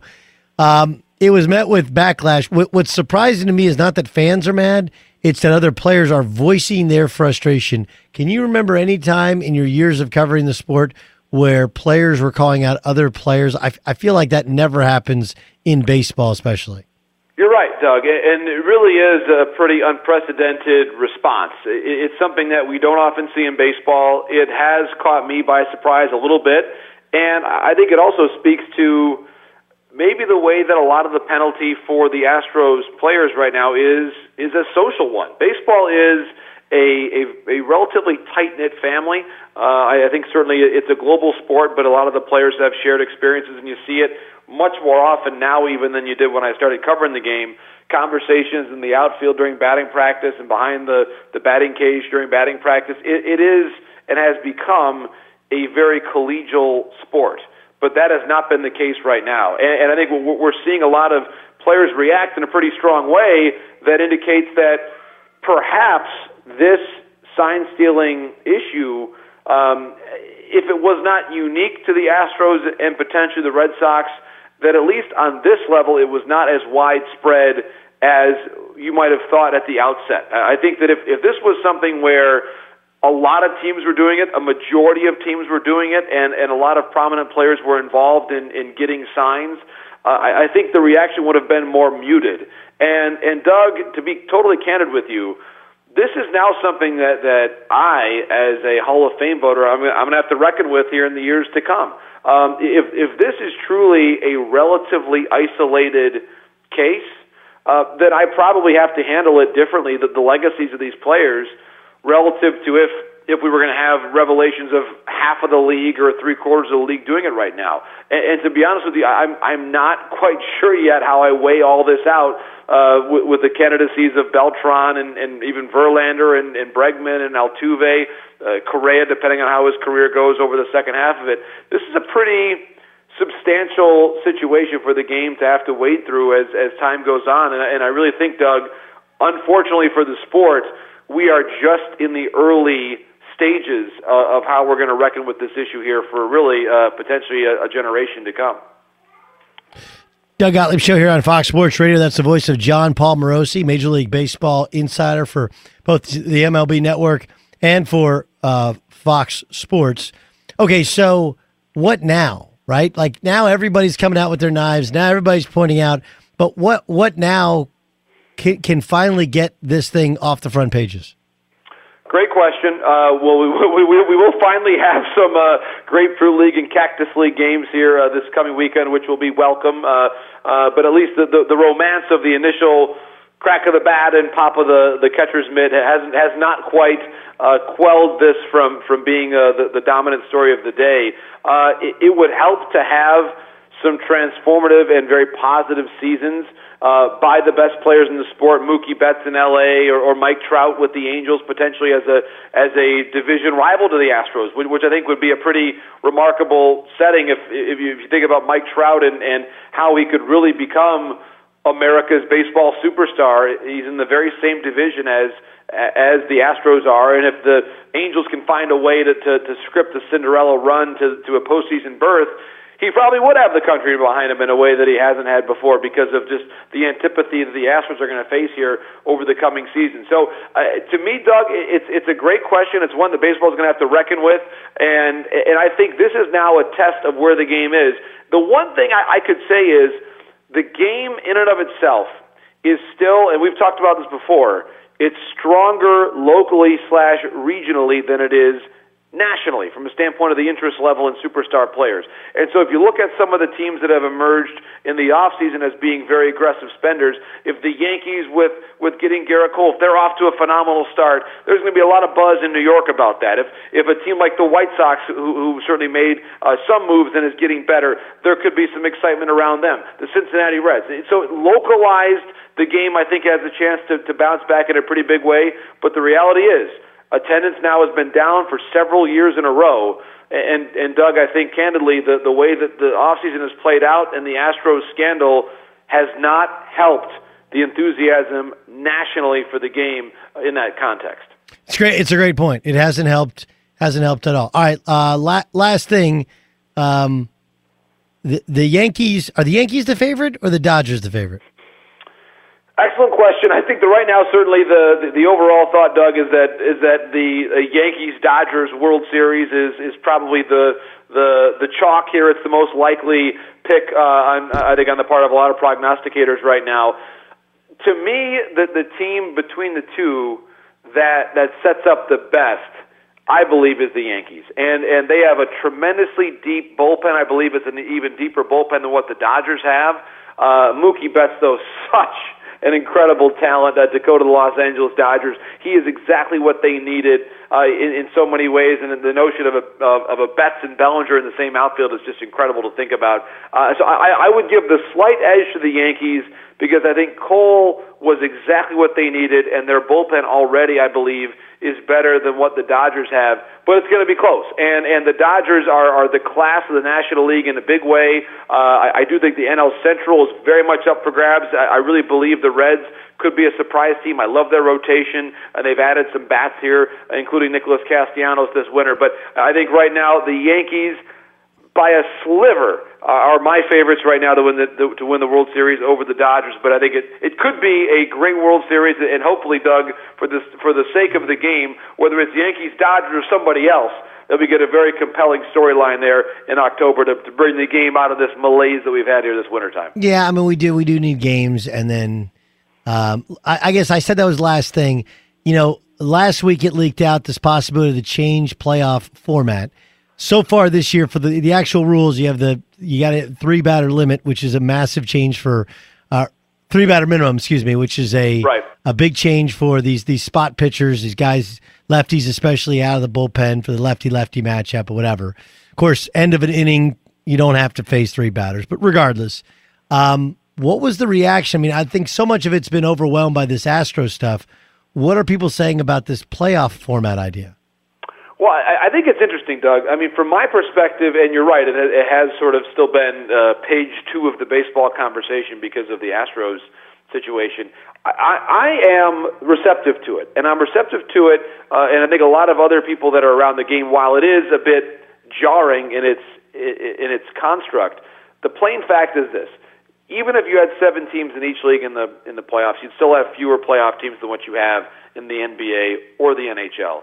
And the players' union, while they may not be weighing in on it quite yet, the reality is that by adding four more playoff berths, two in each league, you expand the number of teams for whom it is reasonable and wise to quote unquote go for it in a given year.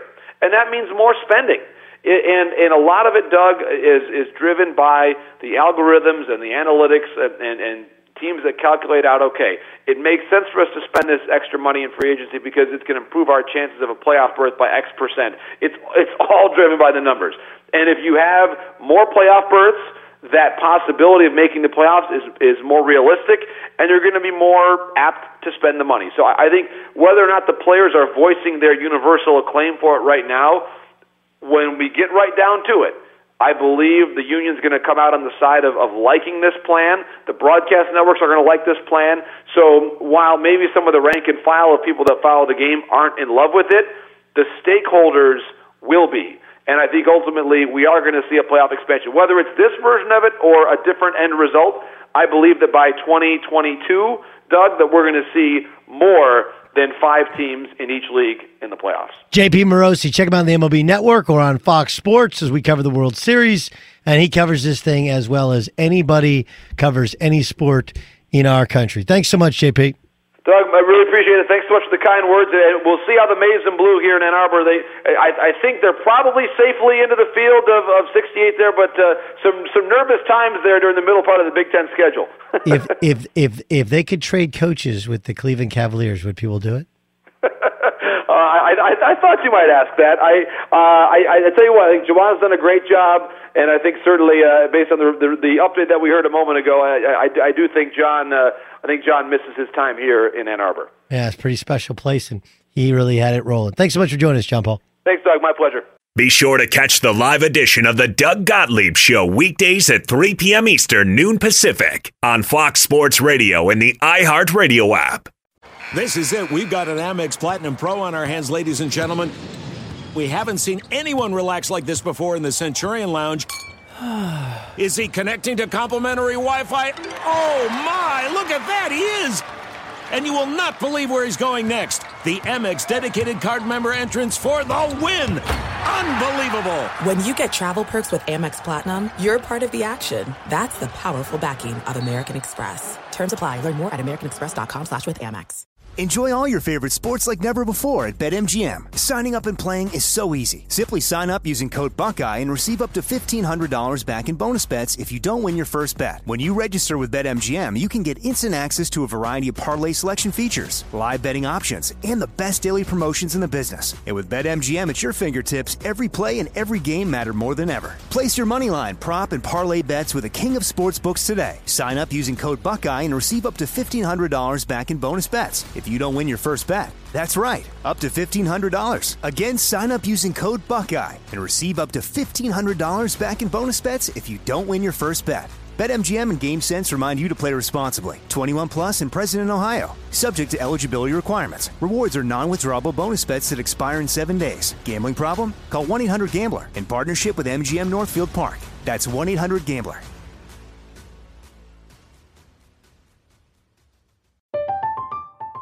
I'm Katya Adler, host of The Global Story. Over the last 25 years, I've covered conflicts in the Middle East, political and economic crises in Europe, drug cartels in Mexico. Now I'm covering the stories behind the news all over the world in conversation with those who break it. Join me Monday to Friday to find out what's happening, why, and what it all means. Follow The Global Story from the BBC wherever you listen to podcasts. Xfinity has free premium networks for everyone this month, no matter what kind of entertainment you love. Addicted to true crime? Catch killer cases and more spine-tingling shows on A&E Crime Central. Crave adventure? Explore Asian action movies on Hi-YAH. Searching for something extreme? Check out skating, snowboarding, and more on Fuel TV Plus, the global home of action sports. And find crowd-pleasing bops on iHeartRadio's Hit Nation playlist. There's new free shows and movies to love every week. Say free this week in your Xfinity voice remote. At Bet365, we don't do ordinary. We believe that every sport should be epic. Every home run, every hit, every inning, every play. From the moments that are legendary to the ones that fly under the radar. See for yourself when you sign up today and get $150 in bonus bets when you bet just $5. Whatever the sport, whatever the moment, it's never ordinary at Bet365. 21 plus only must be present in Ohio. If you or someone you know has a gambling problem and wants help, call 1-800-GAMBLER. Terms and conditions apply. And now, What's up, the Fox? This was Skip Bayless and Shannon Sharpe discussing Kawhi Leonard winning the Kobe Bryant All Star Award. I think it was all time huge, and I think a lot of people are missing this story because Kawhi isn't one to gush over anything. Right. So he didn't fuel the post game story the way others would have fueled it. But I thought it was amazingly and eerily fitting that Kawhi won the first annual Memorial Kobe Bryant All Star MVP award because I can make a case that Kawhi was closer to Kobe than any current NBA player. I agree with that. It's a close call, and Him it's Kyrie. It's close. Um, yeah, I look. I think there's a lot of a lot of Kobe, some of Jordan. Like one of the things that Jordan and Kobe both do did that Kawhi does is, you know, we're taught to shoot with a, a high amount of arch on your jump shot, arc or arch on your jump shot, and he doesn't shoot with a ton as he's extended his range. That was LeBron. I mean, that was that was Kobe, and that was Jordan before then. Um, the idea of being fearless in who you're going to guard, when you're going to guard them, taking and making the big shot, the ability to score and that fadeaway scoring in the post. Like, yeah, there's a lot. It's so interesting that we, many people thought LeBron would be the next Jordan, where Kobe was the kind of Jordan clone, and then Kawhi is the newest version of that type of player. You know, and and the the thing to come in last for LeBron, uh, for Jordan, and for Kobe, and now for Kawhi is the passing. Kawhi was not a natural or nor a good passer, a willing passer, but you know, push comes to shove, he'd shoot it. Now, some of their development's been different because he started as a center and a power forward and then had to develop his perimeter game as opposed to the opposite way around for Kobe and for Jordan. But yeah, I, I don't think it's a crazy statement to make to say he's the game's current Kobe Bryant. And in many ways, and remember, Kobe wanted to be traded. Kobe didn't always, you know, get along with, in this case, his teammates. Uh, in his case, his teammates, but in Kawhi's case, it feels like management, especially when he was evaluated for his thigh injury when he goes back to San Antonio. But the the difference is that Kawhi followed through with his desire to be traded, and the Spurs did trade him, as opposed to the Lakers, who would not trade Kobe, and he re-signed with the Lakers. Is one chance in free agency when he when he hinted at the thought of playing with the Clippers. But there's there's a lot of similarities there. It's not crazy. It's not well rocket science to steal from the read.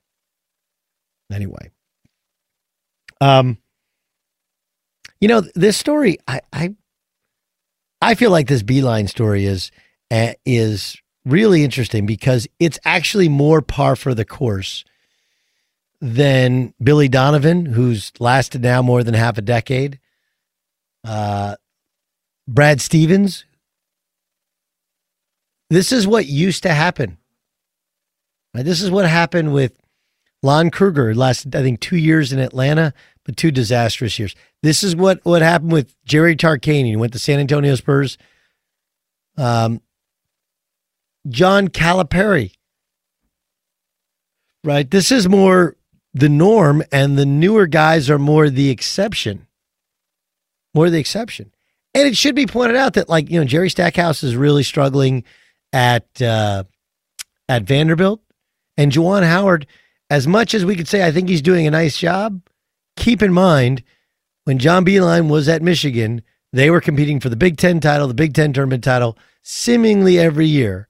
And did he leave him a full boat of NBA players? No, but he had, you know, these are like four returning starters from last year. Yes, you lost Jordan Poole, but you have four returning starters in a sport where no one else has returners. Of course, you'd look good early, and they haven't been able to take that next step and been consistent in Big Ten play. So it, it almost works both ways, where in, you know, we, we the norm was college coaches struggle in the NBA, but also NBA coaches struggling in college. Yes, music. You want to add some? Is it with the Brad Stevens and Billy Donovan thing? Is there like an age factor there, whether it's a relatability to the players? No, I, I think age a little bit. I think honestly, it's more the, I think it's more the organization. Okay. You know, Cleveland is coming off of LeBron, where you know nobody wins, right? No one wins coming off LeBron.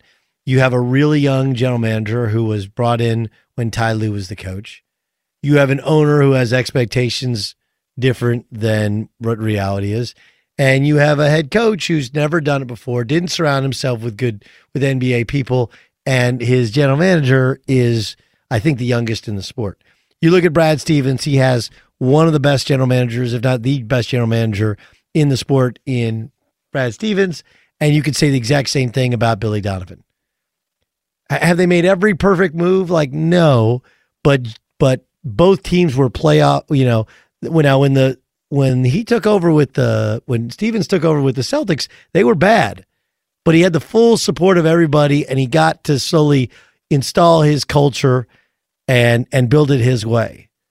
Whereas Beilein, this is like a gap year. They're just trying to figure some stuff out, not trying to win, and that's it's really hard when You come from college where every game does feel like it's important in terms of what your seeding is or winning a league, and guys become complacent with losing, and they tune out any of uh, of what they de- determine to be the noise of coaches when they're losing. And I'm sure Beilein did what what older coaches want to do, which is coach your way out of a losing streak. And it involves too much practice, and guys leave their legs in the practice floor, and then they shut you out even worse. But this is more the norm. This is what always used to happen when guys would leave college and go to the NBA. Uh, the recent success of Billy Donovan and Brad Stevens has changed how we look at all of that stuff. All right, coming up next, this, this has been a tough little run for Rob Manfred.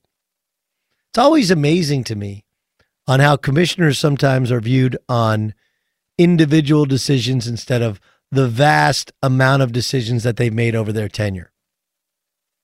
I'll tell you what went wrong with Rob Manfred and his punishment of the Houston Astros. We'll do that upcoming next on the Doug Gottlieb Show, Fox Sports Radio. Fox Sports Radio has the best sports talk lineup in the nation. Catch all of our shows at foxsportsradio.com. And within the iHeartRadio app, search FSR to listen live. What up, Doug Gottlieb Show, Fox Sports Radio. Hope you're having a great day. The Doug Gottlieb Show on Fox Sports Radio. Coming to you today from New York City. Check me out on First Things First, morning show, Fox Sports One, just uh, up until Thursday. We continue to react to the mess that is Major League Baseball. You know, it's interesting. Like in in uh, in national sports radio, I've been doing this for 15 years.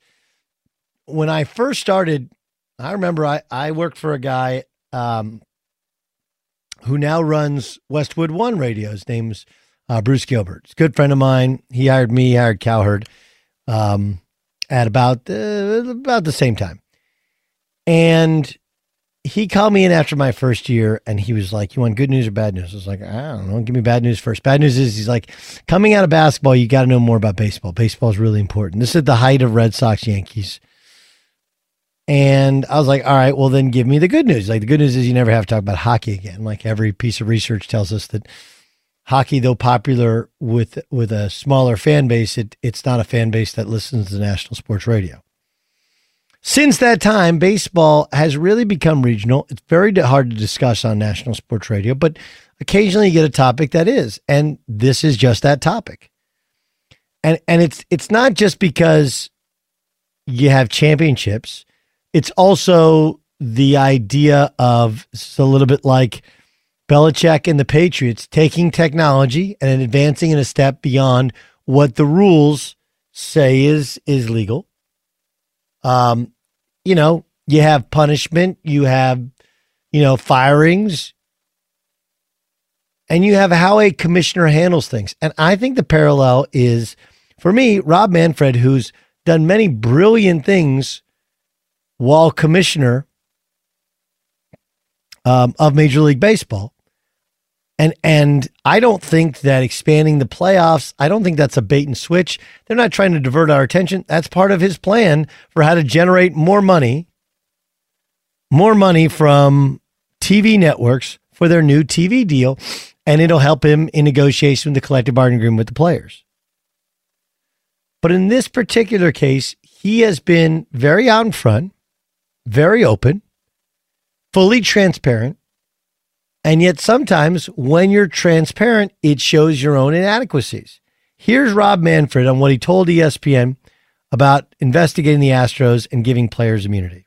The single biggest challenge in the investigation, you need someone to cooperate with you, um, is someone to give you factual information. And um, the challenge here is everybody who knew the real facts about what were going on were kind of within that cone of silence in the dugout and the clubhouse. In hindsight, was there any other way to go about this without blanket immunity that would allow you to punish certain players?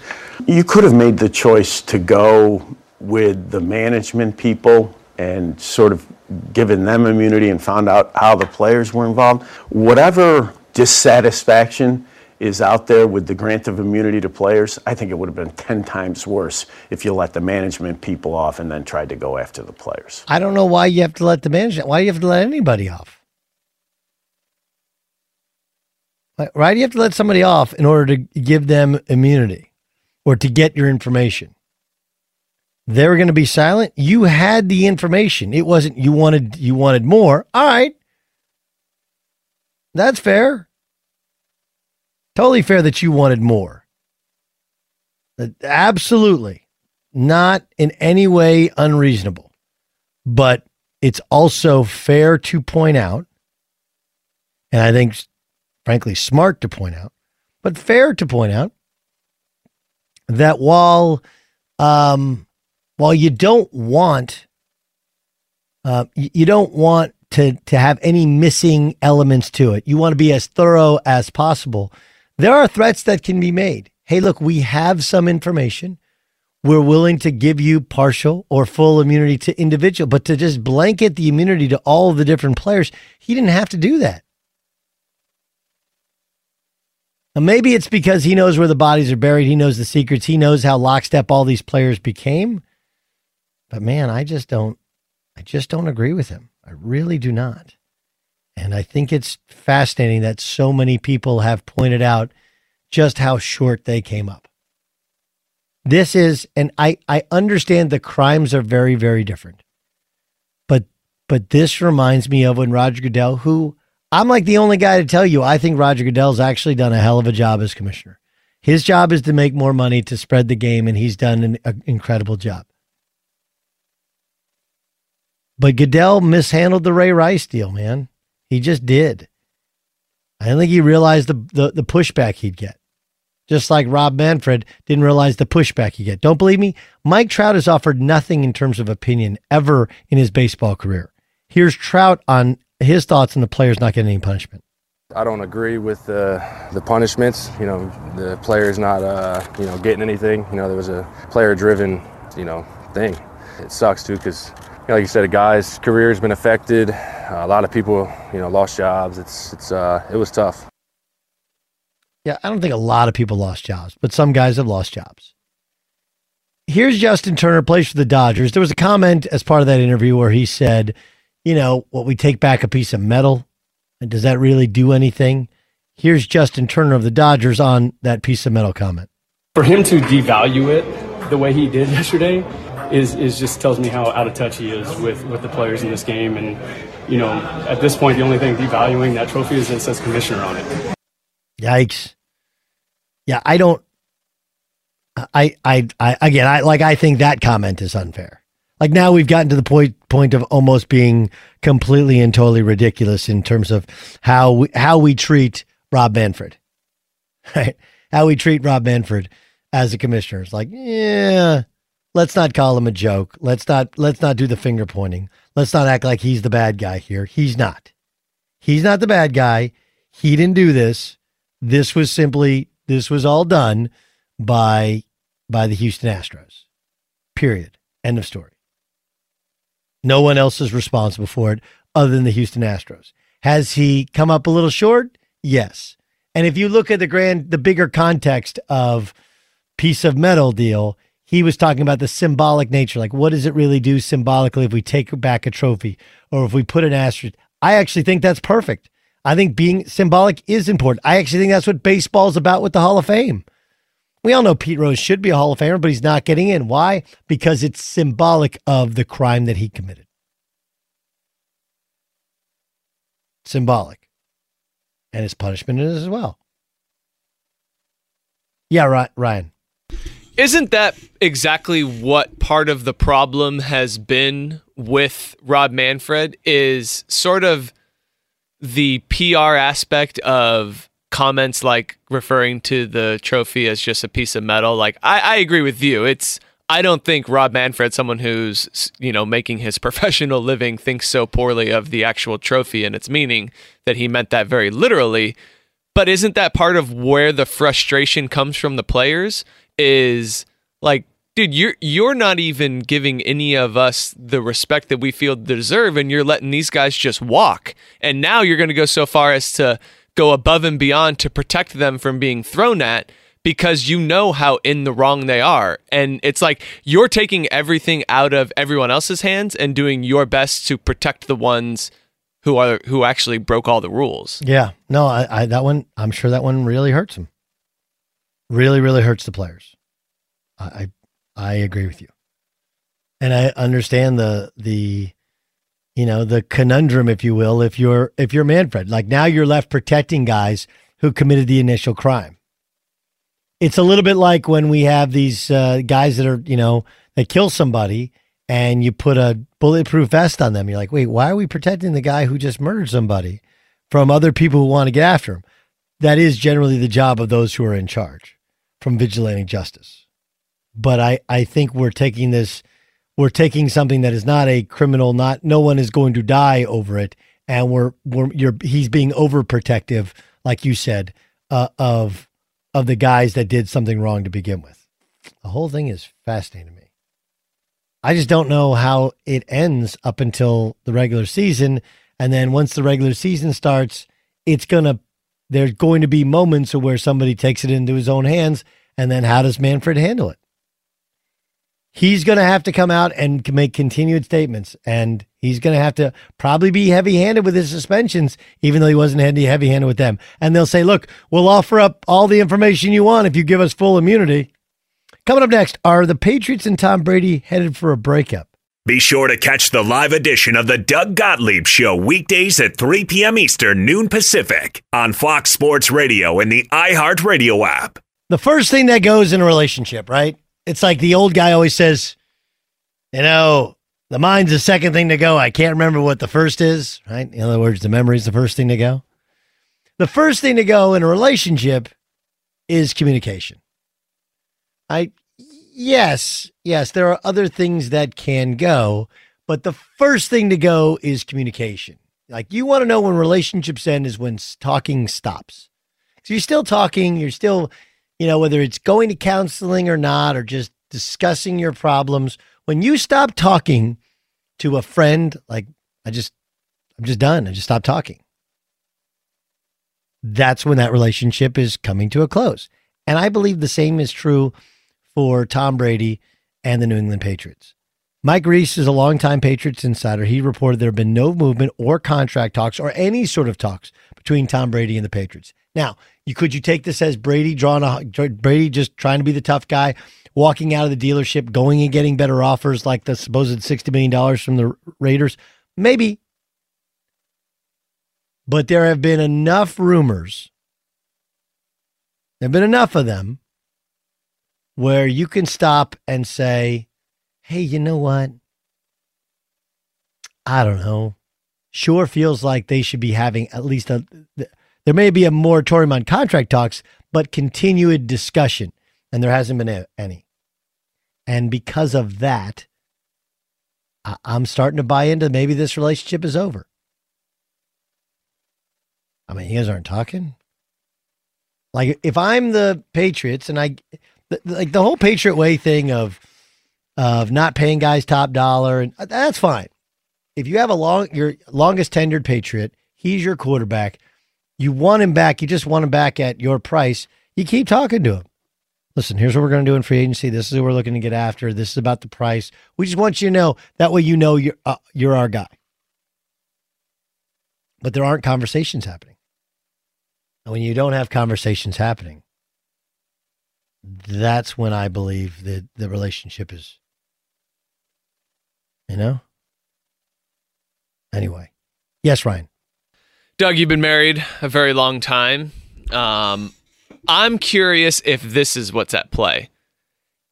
Have you ever done something that you know has upset your wife and you've done the whole, I got to wait this one out? Just because you know right in the moment if you try and go and make it better, even if you're just apologizing, you know you're making it worse. Is it possible that Belichick and Robert Kraft know Brady so well that they're like, you know what? If we keep coming at him so far in advance of free agency, we're going to push him further away. Instead, let's just wait until free agency gets a little bit closer, maybe a week before or so, and then we can sort of pick things back up again instead of trying to be too much too soon right now. Yeah, yeah. I mean, you're you're talking about the old, and I, I can't use a dating analogy because I'm not a dater, right? But the old dating, like don't call right away. Don't call every day. Don't don't overwhelm them. You know. Um, so maybe it's a hey, let's just let it, it let's just let it breathe for a second. They know we we want them back. Right. Let's just gotta let it go for a little bit. Yeah, and I think I think you know part of that could be because you know a lot of the reports that we've talked about on this show is, and this is from uh, Tom Curran of NBC Sports in Boston. You know, he said is part of it money with Brady? Like, yes, part of it's money, but it's also a lot of it's about the supporting cast and how over the past couple seasons he's felt like they haven't done enough to give him the os- offensive weapons that he needs to have a uh, have a lot of success on the offensive side of the ball, especially given his age. So maybe for the Patriots, they're like, look, we we have some ideas that we're working towards getting him more playmakers, but if we know that that's what he's looking for, and we can't give him answers yet, why are we going to be trying to put ourselves out there and bother him? Because we're going to come to him with, hey, we you know we're looking at this many years for this amount of money. We're looking at this we're looking at that. And brady's I think, gonna, I think that's already happened though by the way. The contract parameters? Yeah. yeah they've already they've already made at least some sort of here's what we're thinking. Okay. Right? But I, I do think that the the my other point about how you know they they may, they may not be coming to Brady right now because they don't have anything to offer. And Brady's like I need more playmakers. And I don't think they necessarily have those realistic options yet. I think they have ideas but they haven't gotten close enough to free agency to be like, hey, we're definitely going to try and land these people, you know, and we've even talked about potential trade partners. So perhaps the Patriots are trying to get everything lined up to then come at him right before free agency, be like, hey, here's our hard plan that we're pursuing. Are you in or are you out? Yeah, no, listen, that would be a smart way to do it. I'm not denying it all. That would be smart. Have all your ducks in a row. You still have your exclusive uh you still have your exclusive window as to when you can negotiate before anybody else can. Like all of that makes a, a complete ton of sense. I would also, you know, caution people and just go like, all right, just because it makes sense doesn't mean it'll actually happen. You have to execute those things. And Tom Brady has to be willing to not go to free agency. You know, does he want to become? Uh, that's the big thing that we don't really know. Does he, will he legitimately walk out the door? Will he do it?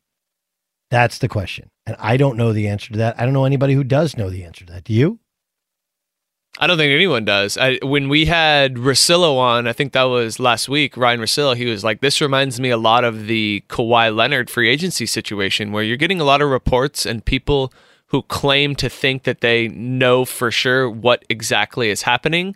But with someone as high profile and keeps as tight of a circle as Kawhi Leonard or Tom Brady, it's really difficult for people to actually think that they know exactly what's happening, just convincing themselves that they have some sort of source in the situation who may have insight on the situation. It's not really the case. Yeah, no, I know. It's it's really, really confusing and very difficult to understand uh, to to understand what actually is. I, You know, I've talked to people and they've said everyone they've talked to with Brady has some different idea of what he wants to do and what he should do, which probably means that he doesn't actually know but there is a growing sense that he's willing to lead the Patriots.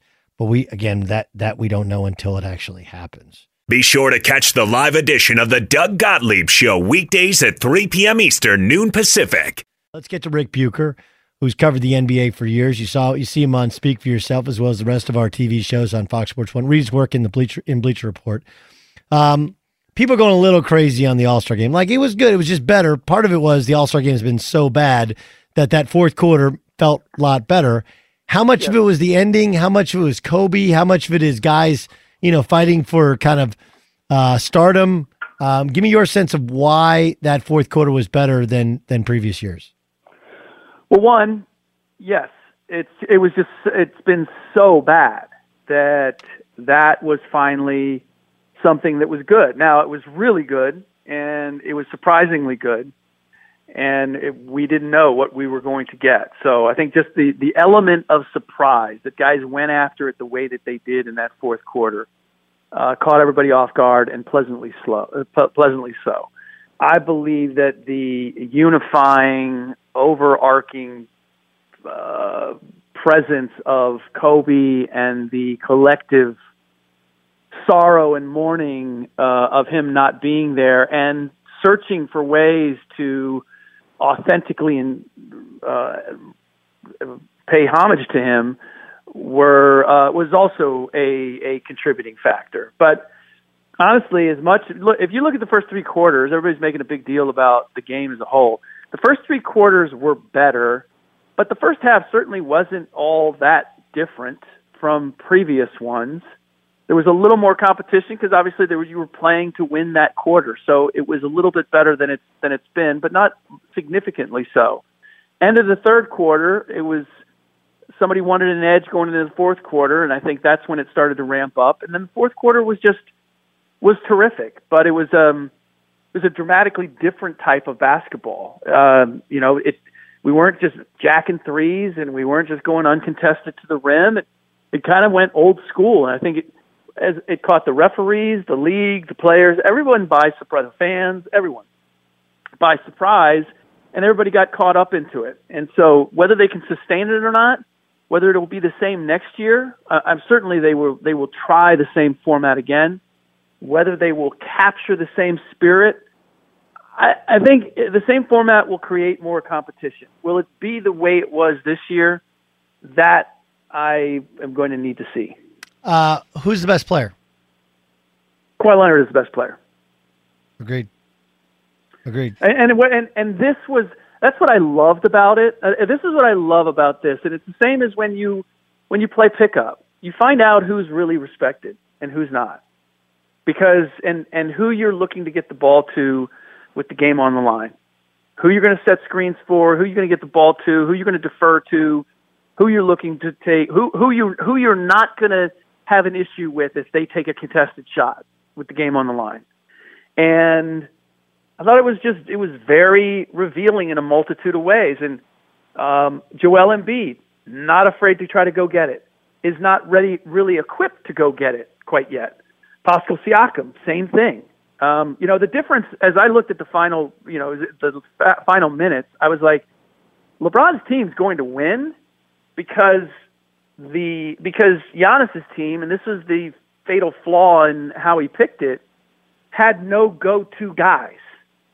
But I think what the the other thing that we learned here was for all the hoopla around James Harden, there are no go-to guys like we saw in Kobe Bryant. There's nobody you hand the ball to and they just you know that they are going to go get a shot. And more often than not, they're going to make that shot.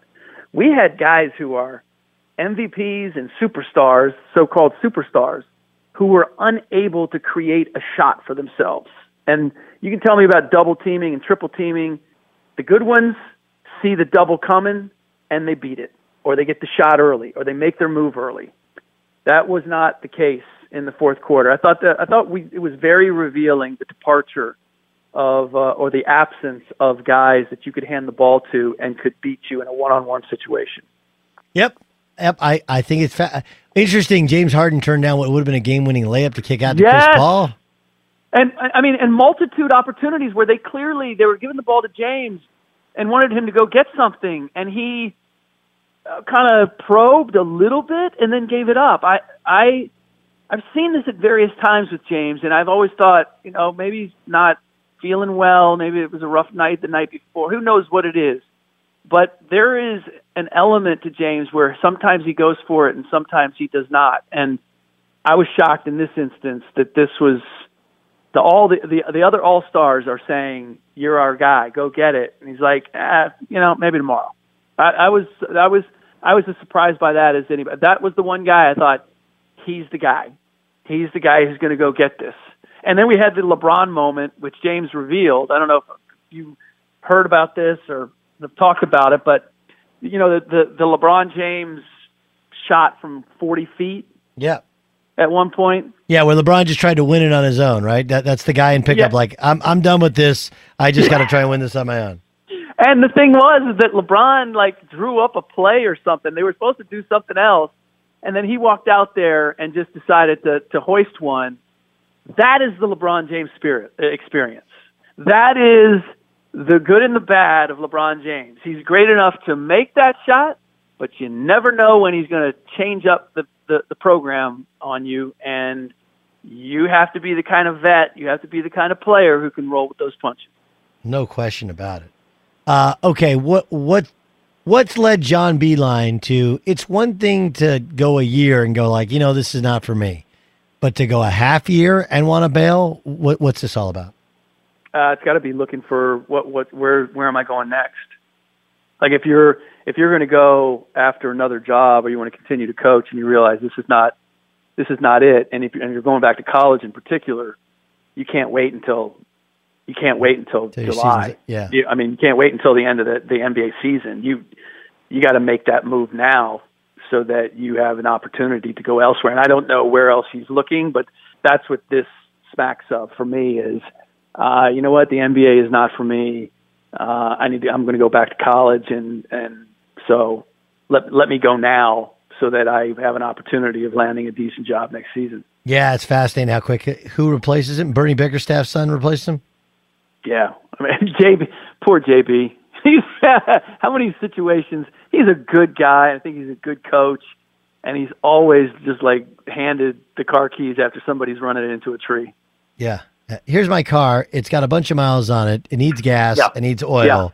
Yeah, you- Um, you, need to change the tires. I don't yeah. know if it's going to get you home. Yeah. But could you see if could you see if you could just you know make it make it home? And then people are like, "Damn, you're just not, you're not a very good driver, are you? You don't go very fast." It's like, what are you do? What are you handing me? Crazy craziness. Uh, Rick Bucher, our guest on the Doug Gottlieb Sean Fox. Why would why would um, the Lakers and specifically Frank Vogel say something about DeMarcus Cousins coming back? The only explanation could be is is they stood pat and they want something that's going to fire up the troops to say we have a reason to believe that we're going to counter the Clippers getting Marcus Morris. The other the other side added something. We all, we ultimately decided to stand pat. Uh, I believe they they misplayed their hand on uh, on getting Marcus Morris. That Oh. they, you know, that they thought that the Steve Ballmer, Jim Dolan uh, legal battle over the arena situation in LA was going to prevent the Knicks from ever trading Marcus to the Clippers, and that they were they were going to be the last house on the block. But now, as, as it stands, you don't get Darren Collison. Made a big show of that. Uh, you were in the running. You were talking about trying to get Marcus Morris. Uh, you know, J.R. Smith. I mean, the the buyout market is not looking like it's going to do anything for you. So we, we need some reason for people to believe that we have uh, additional troops on the way. Hmm. Who do you think is the favorite, Clippers or Lakers? Clippers have been my pick from the beginning of the year, and they continue to be. Sim- simply for this, I just believe that their margin of error is greater. Do I have some concerns about the Clippers? Yes, I do. But I, I my my question is not how the Lakers are playing. I think they've played markedly well, uh, amazingly well. I think they're getting some effort from some from from guys in various ways that is just enough. But I I saw Danny Green in the playoffs last year. I don't know how much Danny Green is going to be able to do in these playoffs. Avery Bradley has given you uh, what's he going to be able to to do in playoff matchups. I just I feel like there's a way to make the game hard on the Lakers and make AD and LeBron carry a tremendous amount of weight and expose some of the other guys. And the Clippers are just harder to do that with, especially if they if they get enough games under their belt where they get everybody out on the floor and they figure out exactly the rotation that they want to go with. I, it's it's defensively they can lock down. They can put five guys on the floor that are two way legitimate two way players, threats uh, on off- offensively, and can defend their position and even switch defensively. And that, that's that to me is the recipe for winning championships in today's game. Rick Bucher, our guest on the Doug Gottlieb Show on Fox Sports Radio. Um, ben Simmons and Joel Embiid both had nice things to say, believing that they could work. If it doesn't, does are one of them traded or do they change coaches first? That's a fair question, and I don't know. Changing coaches seems to be the fait accompli. Whether they do both is is the real question, because uh, and that it comes down to the philosophy of the Sixers, which I honestly I don't know. I don't know if they look at this and they're putting it all on Brett Brown. that he hasn't figured out how to utilize these two guys. I think if the Sixers are looking at that way, they're being naive. To me, the combination, you just can't get the best out of both of them at the same time. They're not complementary players. If you're going to get the best out of Ben Simmons, then Joel Embiid has to play the Brook Lopez role uh, to to uh, that he does to Giannis. And if you're going to go the other way, then uh, you know then Ben's going to be limited because he's not a floor spacer at that point guard position. I said it before. I don't know if I've said it on your show, but I, I think the the mistake is calling Ben Simmons a point guard. I think he's a point forward. I think you you use him the way you use Kawhi or you use Giannis. You can play through them a lot, but you're generally going to play through them more often below the free throw line, not above it. And if you put Ben Simmons consistently below the free throw line, if you use him in that mid in that pinch post, then now he's in his sweet spot and he can do a lot of things. He can be very dangerous. But if you use him as a as a as a traditional type point guard on the floor and then posting up Embiid and using him below the free throw line, Ben's just going to be limited because he has no jump shot.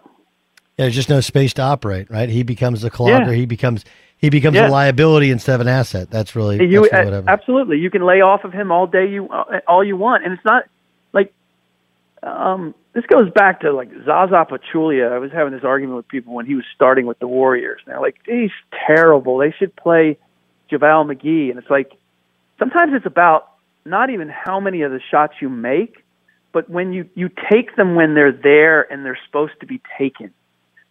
Ben doesn't even take 18, 19 footers, even though the situation demands that he does. And if he takes it and he takes it in rhythm, guys crash the boards or they look for the rebound anticipating that the ball's going to go up when it's supposed to go up. He doesn't do that. And the number of times where they get squeezed on the clock because he gets to a certain place on the floor and he does not want to shoot and now you got to bail, you know, find a bailout option. That happens more often than people recognize. And that is that's going to hinder this team. There's no way around that. You can't have wasted possessions like that. Awesome stuff. Rick Bucher, Bleacher Report, Fox Sports One. Buke, great stuff. Thanks for joining us. You got it, Doug. All right, pleasure's all mine. Rick Bucher joins us. Check out any of the interviews we've had on the Doug Gottlieb Show podcast, which is up usually shortly thereafter this show concludes. All right, we'll get to the press. All of the stories you need from the world of sports, all kind of almost like a newspaper, but it only takes you about five minutes. It's next. Fox Sports Radio has the best sports talk lineup in the nation. Catch all of our shows at foxsportsradio.com. And within the iHeartRadio app, search FSR to listen live. The press. Ralph Irvin, what do you got, Ralph? Well, we'll start with uh, some talk from the NFL where ESPN's Jeremy Fowler says Teddy Bridgewater is expected to have a quote strong market end quote in free agency and could land a multi-year deal paying around $30 million a year. Wow, that's a lot of money for Teddy Bridgewater. Um, I thought he was good, not great, in filling in for Drew Brees. And the fact that they prefer uh, Taysom Hill over him may give some people, myself included, some pause. Uh, I'm I'm interested. I like Te- everybody likes Teddy Bridgewater.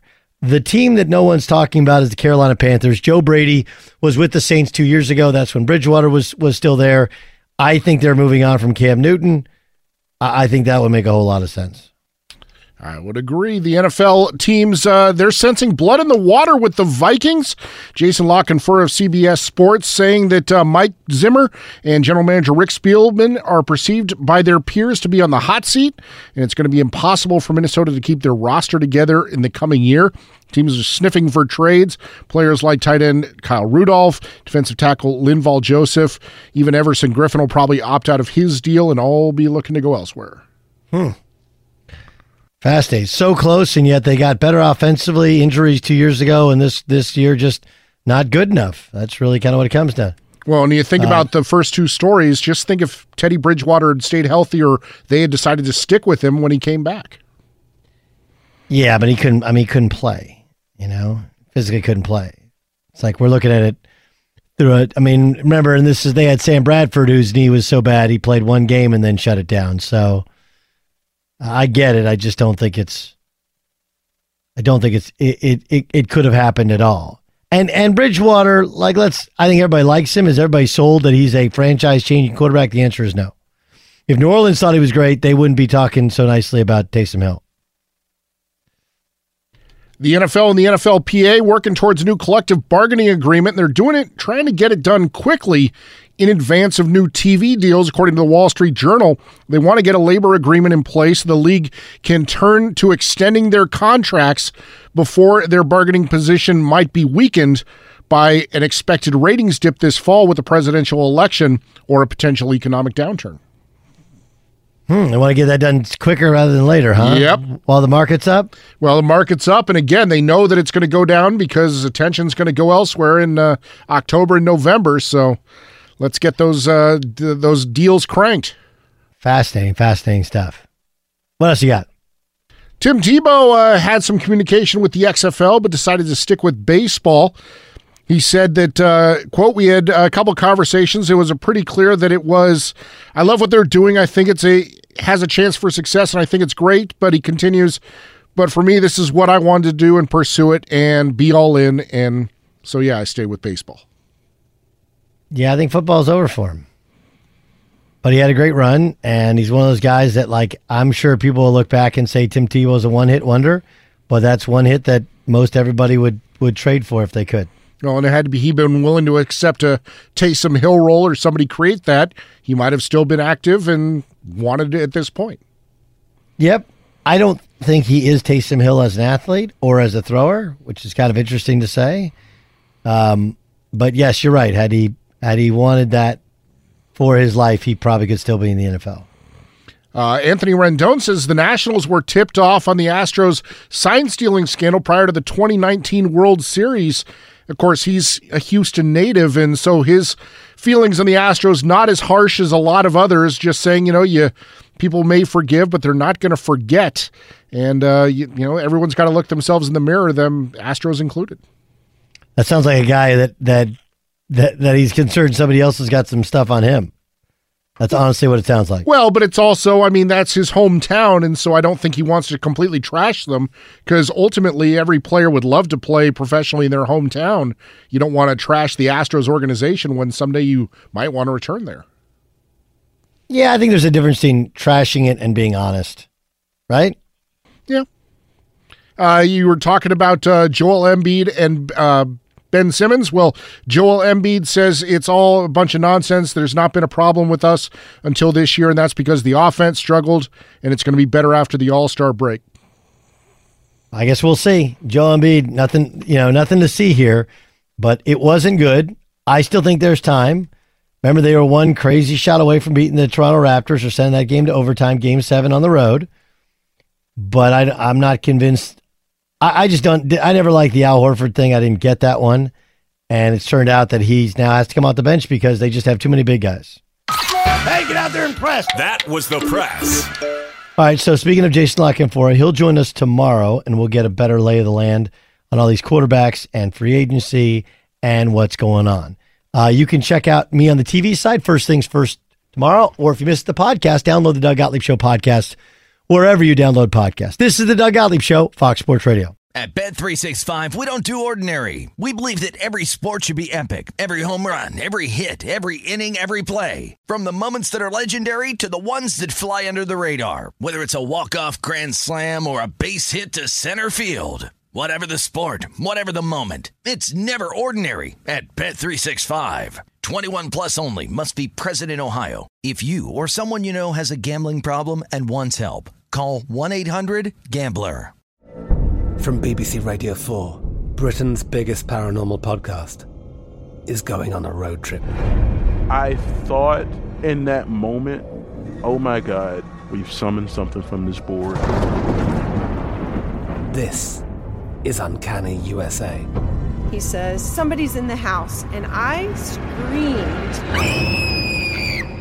Listen to Uncanny USA wherever you get your BBC podcasts, if you dare.